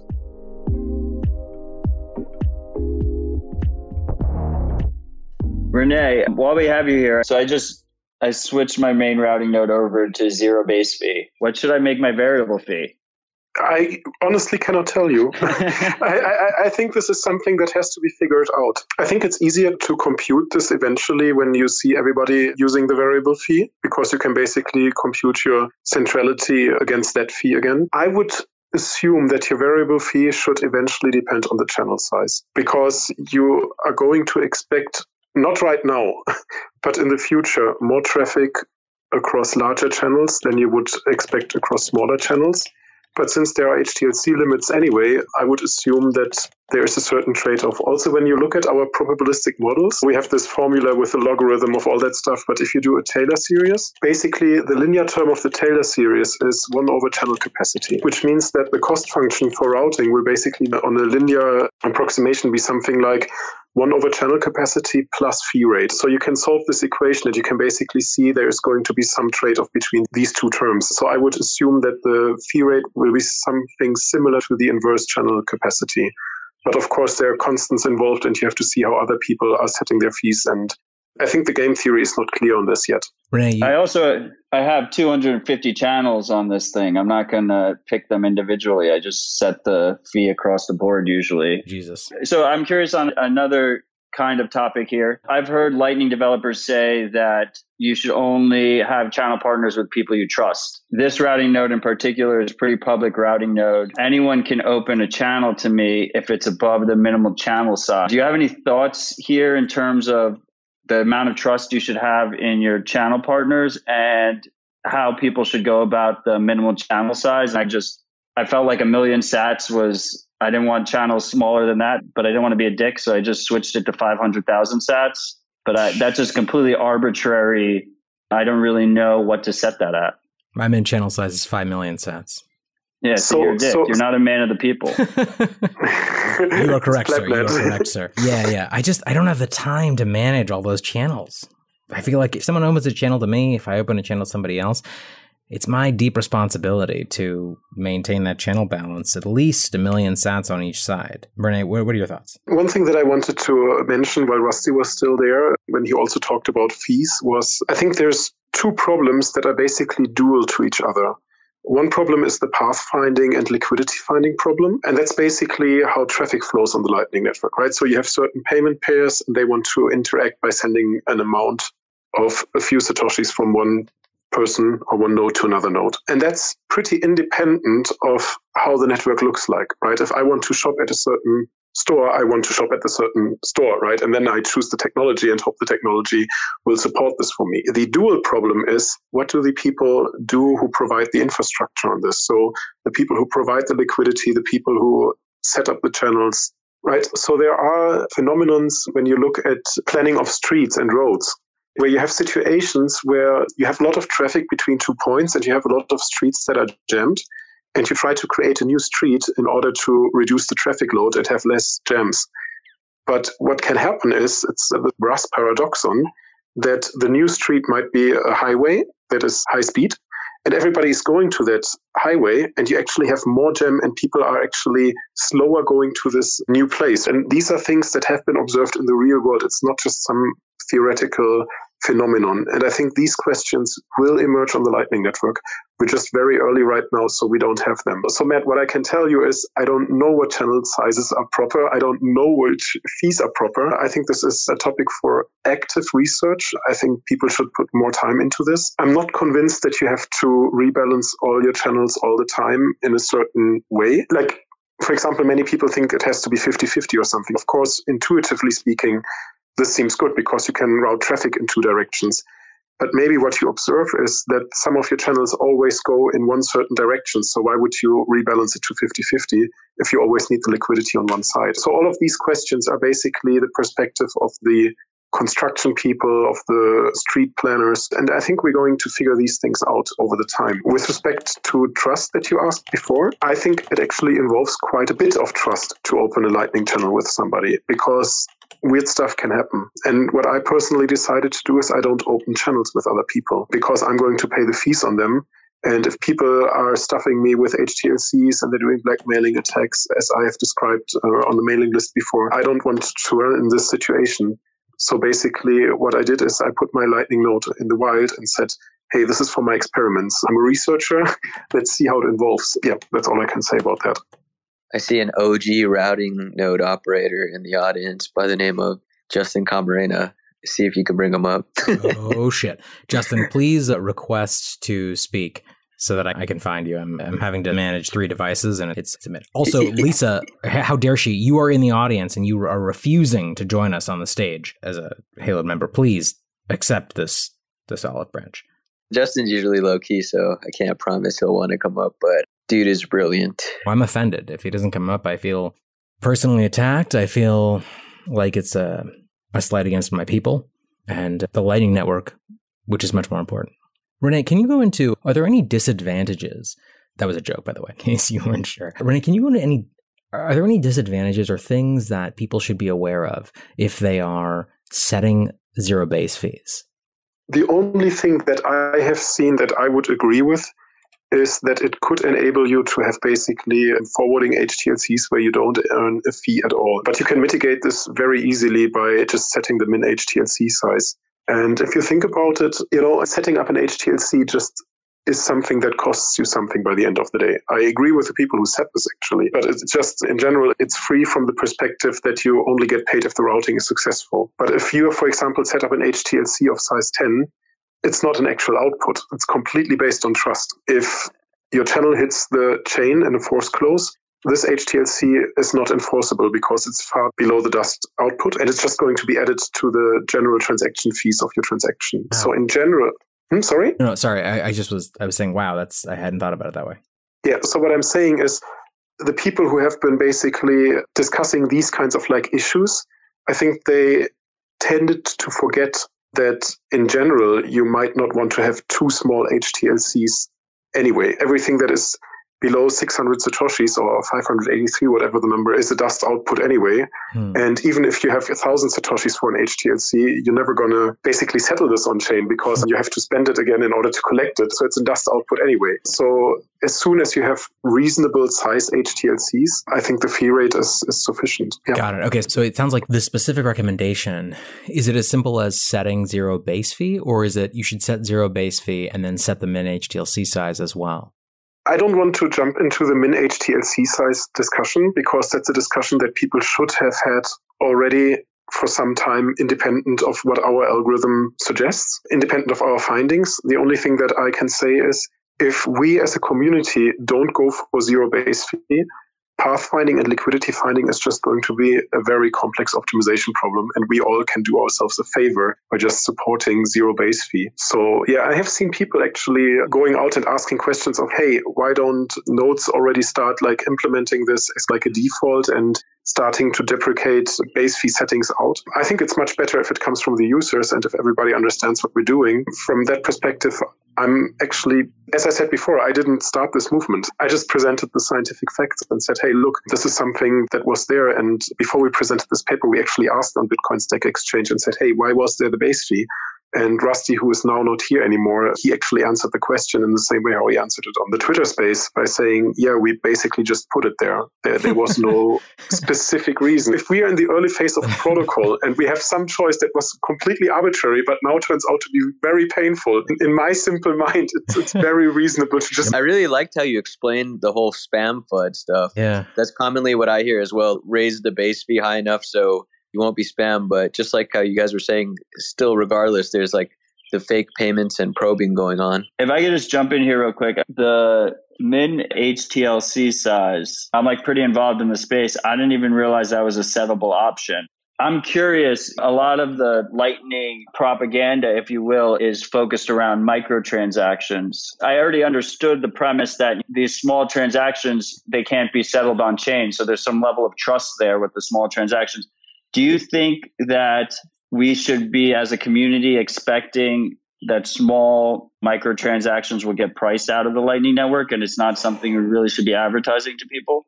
Honestly, I don't know. I think what happened is in the beginning, people wanted to have the Lightning Network because it seemed as the like way to scale Bitcoin. But then, of course, we had all those reliability problems with larger payments, and we didn't know how to properly do them. And small payments obviously work much better because there's just a really high likelihood that they just don't fail, that they're successful. So I think it turned into this phase of people are like, oh, this is awesome for micropayments and so on and so forth. And maybe it's fine. Rusty said before, basically, if the payment is too small, you don't actually need HTLC space in your transaction. And if you're running a Lightning node, it's a little bit of communications overhead. You could just fulfill them because if your channel really goes on chain, you're going to pay so many fees anyway. If you just have a little bit of dust outputs that are now added to the fee budget, maybe it's not an issue. So maybe Lightning can actually do micropayments. By the end of the day, if you think from the perspective of your commitment transaction and you have your liquidity split into two halves, of course I can flip one Satoshi over to my other channel. And of course, this is eventually enforceable, right? So maybe Lightning provides an answer for those micro and tiny payments. But what I think is with our findings, Lightning is going to be able to support much larger payments. I had one criticism actually from a person who was very involved in the spec, and I won't say name here, but this person said, yeah, but Lightning works very well right now for 40 bucks payments. And people, like, we don't see people do larger payments on the Lightning network. And I had to basically smile a little bit and say, if Lightning was only made for 40 bucks payments, we could actually stick with PayPal and all these custodial solutions. It's great if Lightning can do 40 bucks payments or 4 cent payments. I'm, I'm not arguing against that. But I'm saying if Lightning was just invented to do that kind of stuff and we're doing like five years of development and spec process, maybe that's a little bit of overkill. René, you can be honest with us. It was Peter Schiff, wasn't it? Certainly not Peter Schiff. I'm actually, I was surprised right now that Matt said that he didn't know about the min HTLC size kind of. And uh, I have to basically apologize because two years ago, I basically stopped doing more videos on my YouTube channel where I tried to educate more about details of the Lightning protocol, but it, it was just too much work at some point in time no. to do the research and the education. I so I will try to fix this. As Matt's legal representative and lawyer, I refuse to accept your, your apology. I think you should be continuing to do the, the real work while people like me get out there and just try to blast it out and get people get more awareness. Yeah, don't worry. Now I'm going to dive down the min HTLC size hole and we'll see what comes out the other end. Oh, it's legit. René, also, you, also, uh, I will say, sorry, I was just going to say, I have been experimenting also not only with min HTLC sizes, but also with max HTLC sizes and maintaining basically 1 million sat max HTLC sizes on all my channels because I want to basically minimize the number of failed payments that are routed through me because I don't want to be put on the the shit list for individual nodes. I'm curious if you have thoughts on that. No, I don't. By the end of the day, if we do proper pathfinding, people are going to basically select the HTLC sizes through you that are most likely to succeed.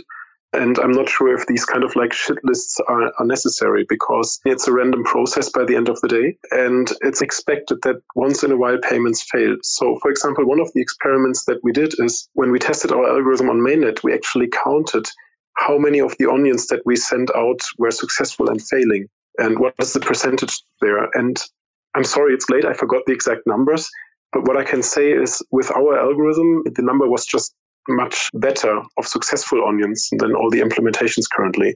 Oh, because we're just like searching the stuff that is most likely to succeed. But since we are not actively sharing all the balance with everybody for obvious reasons scale scalability and privacy we are expecting for payments to fail. So i don't think that nodes should actually discount other nodes.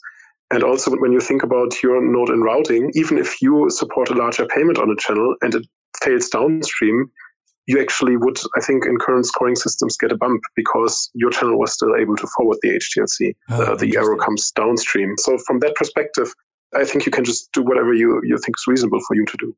One thing that I think through runes and macaroons, have you considered asking the community to basically share data with you in order to basically increase your data set and allow us to further optimize the Lightning Network? No, I haven't. I am trying to provide algorithms and solutions that work for everybody on the network. Of course, if you are a large Lightning network service provider, you will see much more traffic going through your node, and you will probably have a pretty good estimate of what the balance values are in other channels because you're just like doing that much traffic. And of course, you can adapt your routing behavior, and of course, you can incorporate this into your decision making. So, if you're like a large exchange that has included Lightning and you want to support withdrawals, you probably can. You can still use our algorithms. You can just update your prior probabilities that you believe, like your belief and your uncertainty about the network. You can just update that, right? So, from that perspective, of course, if you are a service provider, it makes sense to use the data that you have collected. But I think from a developer perspective, I should provide solutions that just work for everybody and that are just general methods and, and solutions.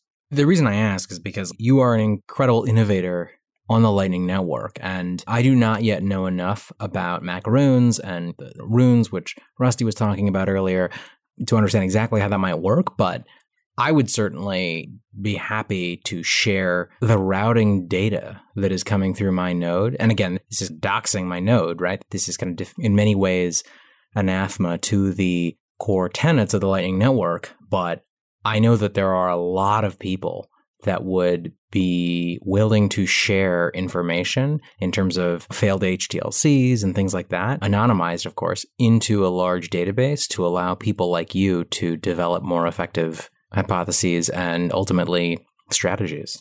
Yeah, go on and do this. If you provide a repository and the data is there, I will probably find this and mm, I might make use of this. What I can say is that the method that we suggest in general is the most optimal one. Hmm. But of course, as I just said, you can have better priors, right? So, the method stays the same, just the data is being exchanged. But of course, the data is dynamic, right? So at some point in time, your data is going to be outdated and not useful anymore, which does not mean that it's not useful for simulations and experiments and sandbox testing. If, if you and the PlebNet crew are able to gather and collect data sets, so there are websites like kaggle.com where you can actually even put out challenges and say, hey, all those people who do data science, please, this is our problem, this is our data set, how would you provide a solution? These options are there, and, and I would not advise against that. But yeah. I think what you're saying is the data that I can provide is shit. Is that fair? no, I didn't say that. I, know, I, know, I'm kidding, I'm I, I, didn't say that at all. No, no, I, I only say that because I think that as is 100%. I think it's very important to maintain the cypherpunk ethos. And I certainly put a lot of effort into maintaining anonymity, obviously to a much less extent given PlebNet. But I think that there's a lot of really interesting data that can be collected, or maybe not. Maybe I'm, I'm, oversimplifying it, but I, it feels like there is useful and interesting data that can be collected by node operators who are willing, and again, at their own choice, to sacrifice their anonymity, or ideally, to be able to provide that data in a fully anonymous way that may help the development of some of these algorithms. But I, am still unclear if that's actually valuable. It sounds like what you're saying is eh, like the algorithms are built out even in the absence of that information. It's not something that would be like game changing. Yeah, maybe I misspoke a little bit. So, what I'm saying is in Lightning Network, we have this built in uncertainty, and algorithms should be able to incorporate this uncertainty and be able to handle this. So, of course, if you feed an algorithm with data, you can make the algorithm a little bit better and you can basically learn on the data. But what I also try to imply is the data is going to be changing, right? So, if you give me your log files, the main thing that I will see is on which channels did you get traffic in and on which channels did you get traffic out. And then later, could you settle that traffic or was it rejected? These are the main things that I see. But even if the traffic was rejected, I don't know the real reason.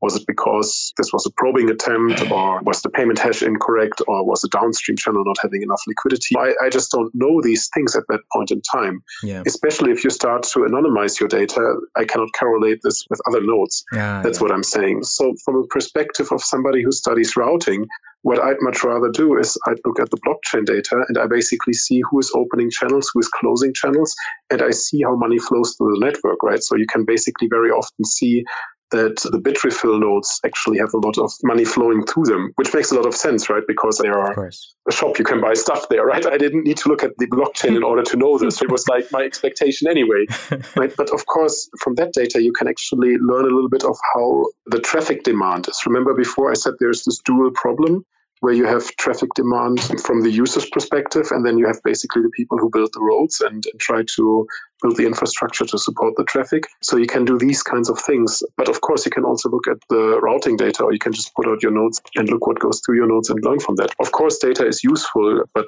I would argue if you find a method and an algorithm that doesn't need the data, it's even better. Oh, of course, yeah, yeah. I, I, and I'm sorry to harp on this, but just one of the things that I and others have been focused on in PlebNet is, is like René or not René, that's you. There are libraries now that allow you to really effectively track the failed HTLCs locally. And that's been really valuable for me to be able to get a sense for how, for the attempted payments through my node, and then how I can optimize things to better support those. Because LND, at least, does not by default support or does not have the facility to track failed payments.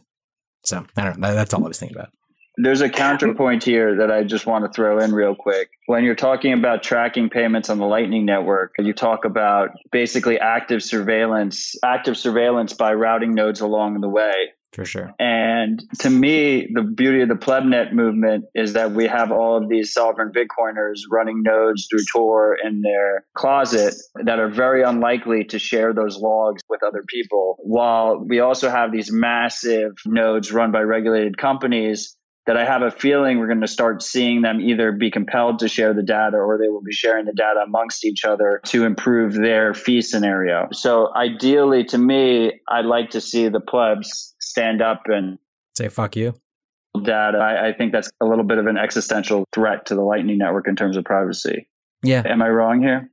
I don't disagree at all. I think ideally, and the, the kind of direction that I feel like things have been going is actually to create tools that allow individual node operators who are running these sovereign nodes to basically draw more interesting conclusions about their own efficacy rather than contributing to some centralized database, which will eventually, of course, be hacked and then shared with everybody. I think it was like Nick who originally said he had like a thesis that Lightning node operators would voluntarily disclose their information to develop a better fee market. And I was like, no, we can't do that. All right, fuck that. René, I want to officially rescind my interest. And if you ever ask me to try to uh, get people to do that, I will, I'll know that you're a spook. I was curious if René or anyone knew what's the defaults for the min HTLC, max HTLC, as well as the CLTV. Oh, yeah, that's a great question. You have to look them up in every implementation. Everybody has different values. Yeah, some things are recommended in the specs. I honestly don't know. it, it, changed too. Uh, Chaincode stuff while you guys were teaching, and I think it caught Christian off guard because that's when LND reduced their CLTV. But yeah, I don't know. To 40 from 144, right? Yeah, exactly, P. yeah. So I don't know where things are today, like now. I've been trying, I don't know. Humor to me is so important. It's what keeps me going. so there was a period where I was trying to advocate for people to, instead of using 40 blocks as the CLTV delta setting, to uh, use 69 blocks as the CLTV delta. But I decided to, to, to move away from that recommendation because Funny though it was, it does not help anyone. You should have just said it's half a day. Don't worry about it. My re- the real goal was 69 420, but it's just not. I need to be a responsible, respectable adult in some areas of my life, at least. Does your routing node even have an SLA agreement yet? Please send it via DocuSign PDF. Yeah, that's right. I'm going to need you to sign an NDA in order to connect to my node. There's one thought I want to share in, in response to the discussion between P and Odell about like data sharing of your life. I think what you were trying to say and explain, at least this is how I understood it, P, was that you were saying, hey, I, as a user of some Lightning node, need a little bit more insights and a little bit better understanding of what my node is doing. Because if I spin up my node, I might see how much I have on one uh, channel and how much I have on the other channel, but I don't have a good feeling of how much traffic goes in one direction or the other. And I think this is something that needs to be said more frequently to us developers. Because for me, this was not even a feature request initially. Totally. Because for me, of course, I have my log file. Of course, I see how, how much requests I get of course I can write a little script and crunch this log file. And like these are naturally the first things I do because of course I monitor my software and my node and I understand what's going on there. But that doesn't mean that it could not be part of an implementation or could be part of some like proper tool chain to give you a good feeling of what's going on there because I would certainly agree that you could probably as a human being with proper monitoring of your own node get a good feeling of, hey, this is a good channel, or this is not a good channel, or this is a peer I want to maybe increase my channel size with, or these kinds of things. Yeah. Yeah. Honestly, I, I think that's, it is sorely missing in my opinion. I'm a software engineer, and even for me, I'm like, oh shit, like, how do I figure this stuff out? I think that there's some really low hanging fruit, which people, as I mentioned before, have been working on.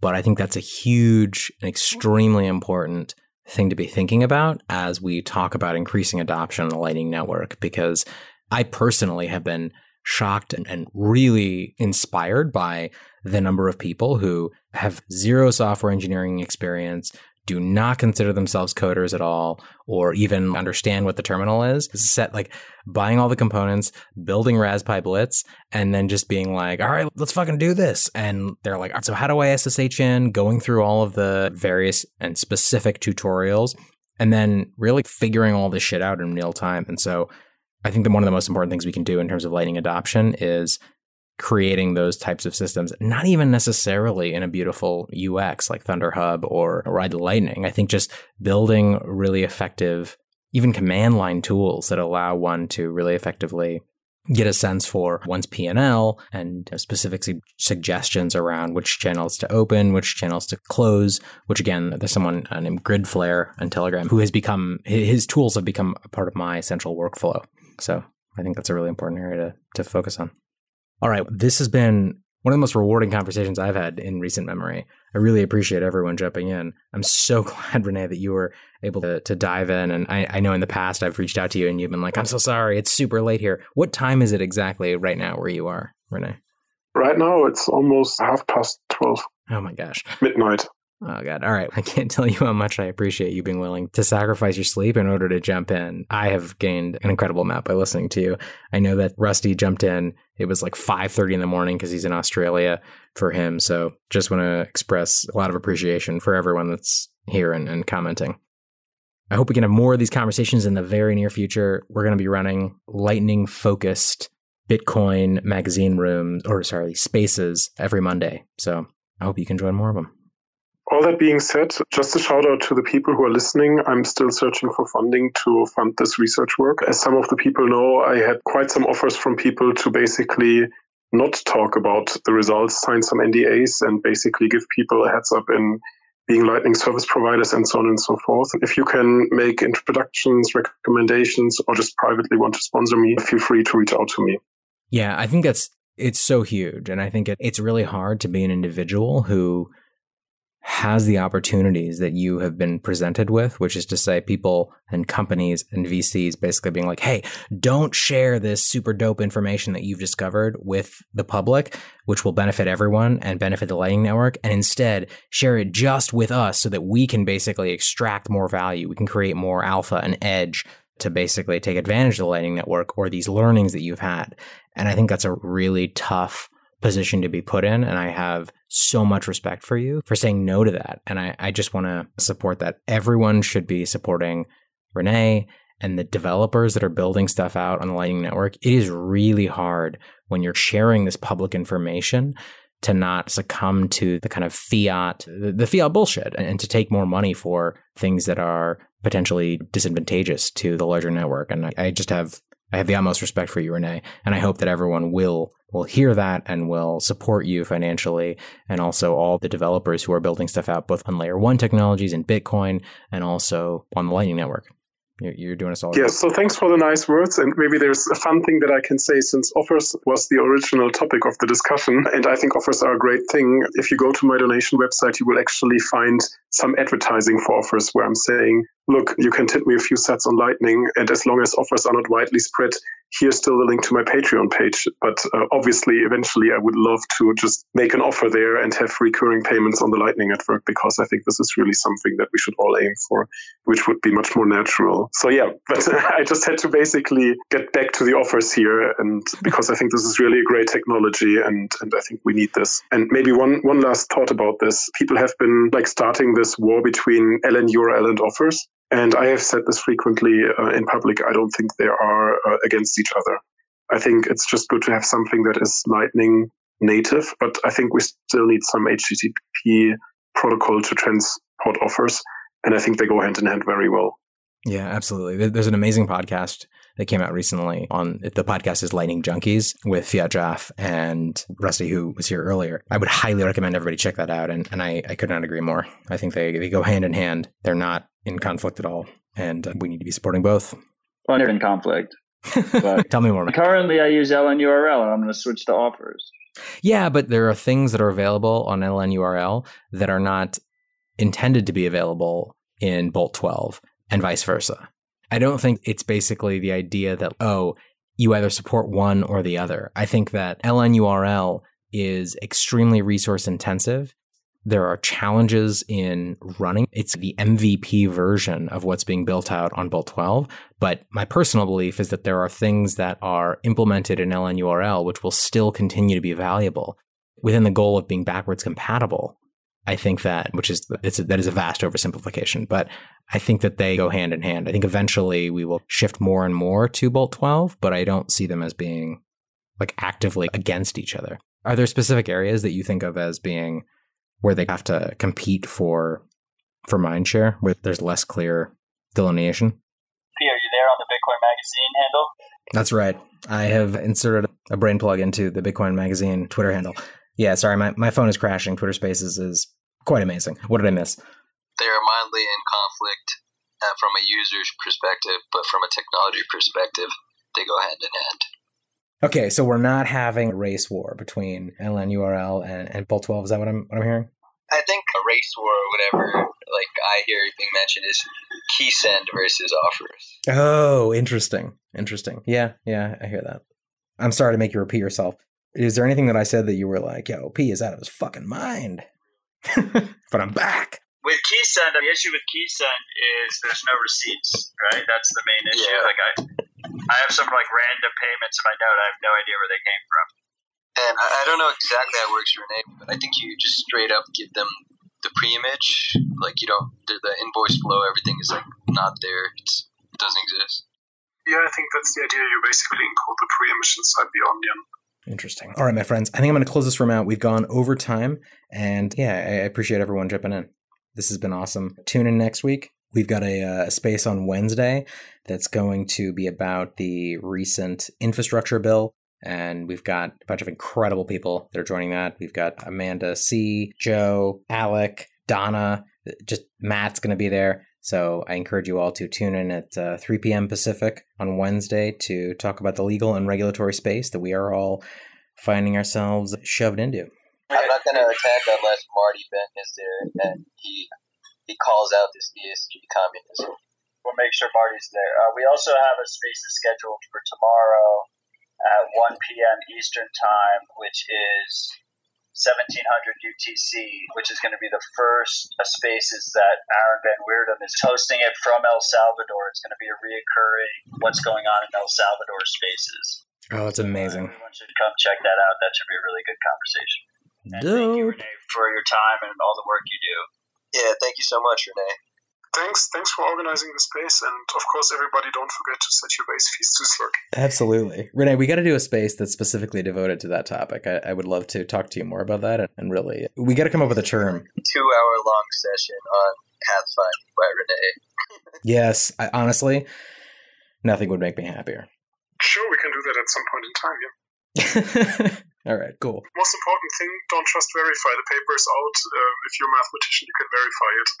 But if I'm not a mathematician, I'm not as smart as you, René. I need you to break it down for me and, and, and tell me how it all works.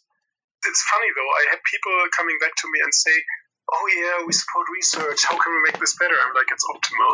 There's no way of making it better. Of course, you can discuss model decisions, but the algorithm is just optimal. That's the entire point." No, that's the wrong answer, René. The answer is pay me. Fund this incredibly important research. No, it's so important. I, I don't know. It, it's so important. It's difficult to rep for yourself. So I will do it for you. Yeah, the developers on Bitcoin and, and the Lightning Network, a lot of them, like René, are sacrificing the opportunity to make vast riches because they care deeply about the protocol and they care deeply about this uh, sound money. So it is up to us to reward that behavior and to support them in the incredible stuff they're doing. On that note, I'm going to close this out. Thanks, everyone.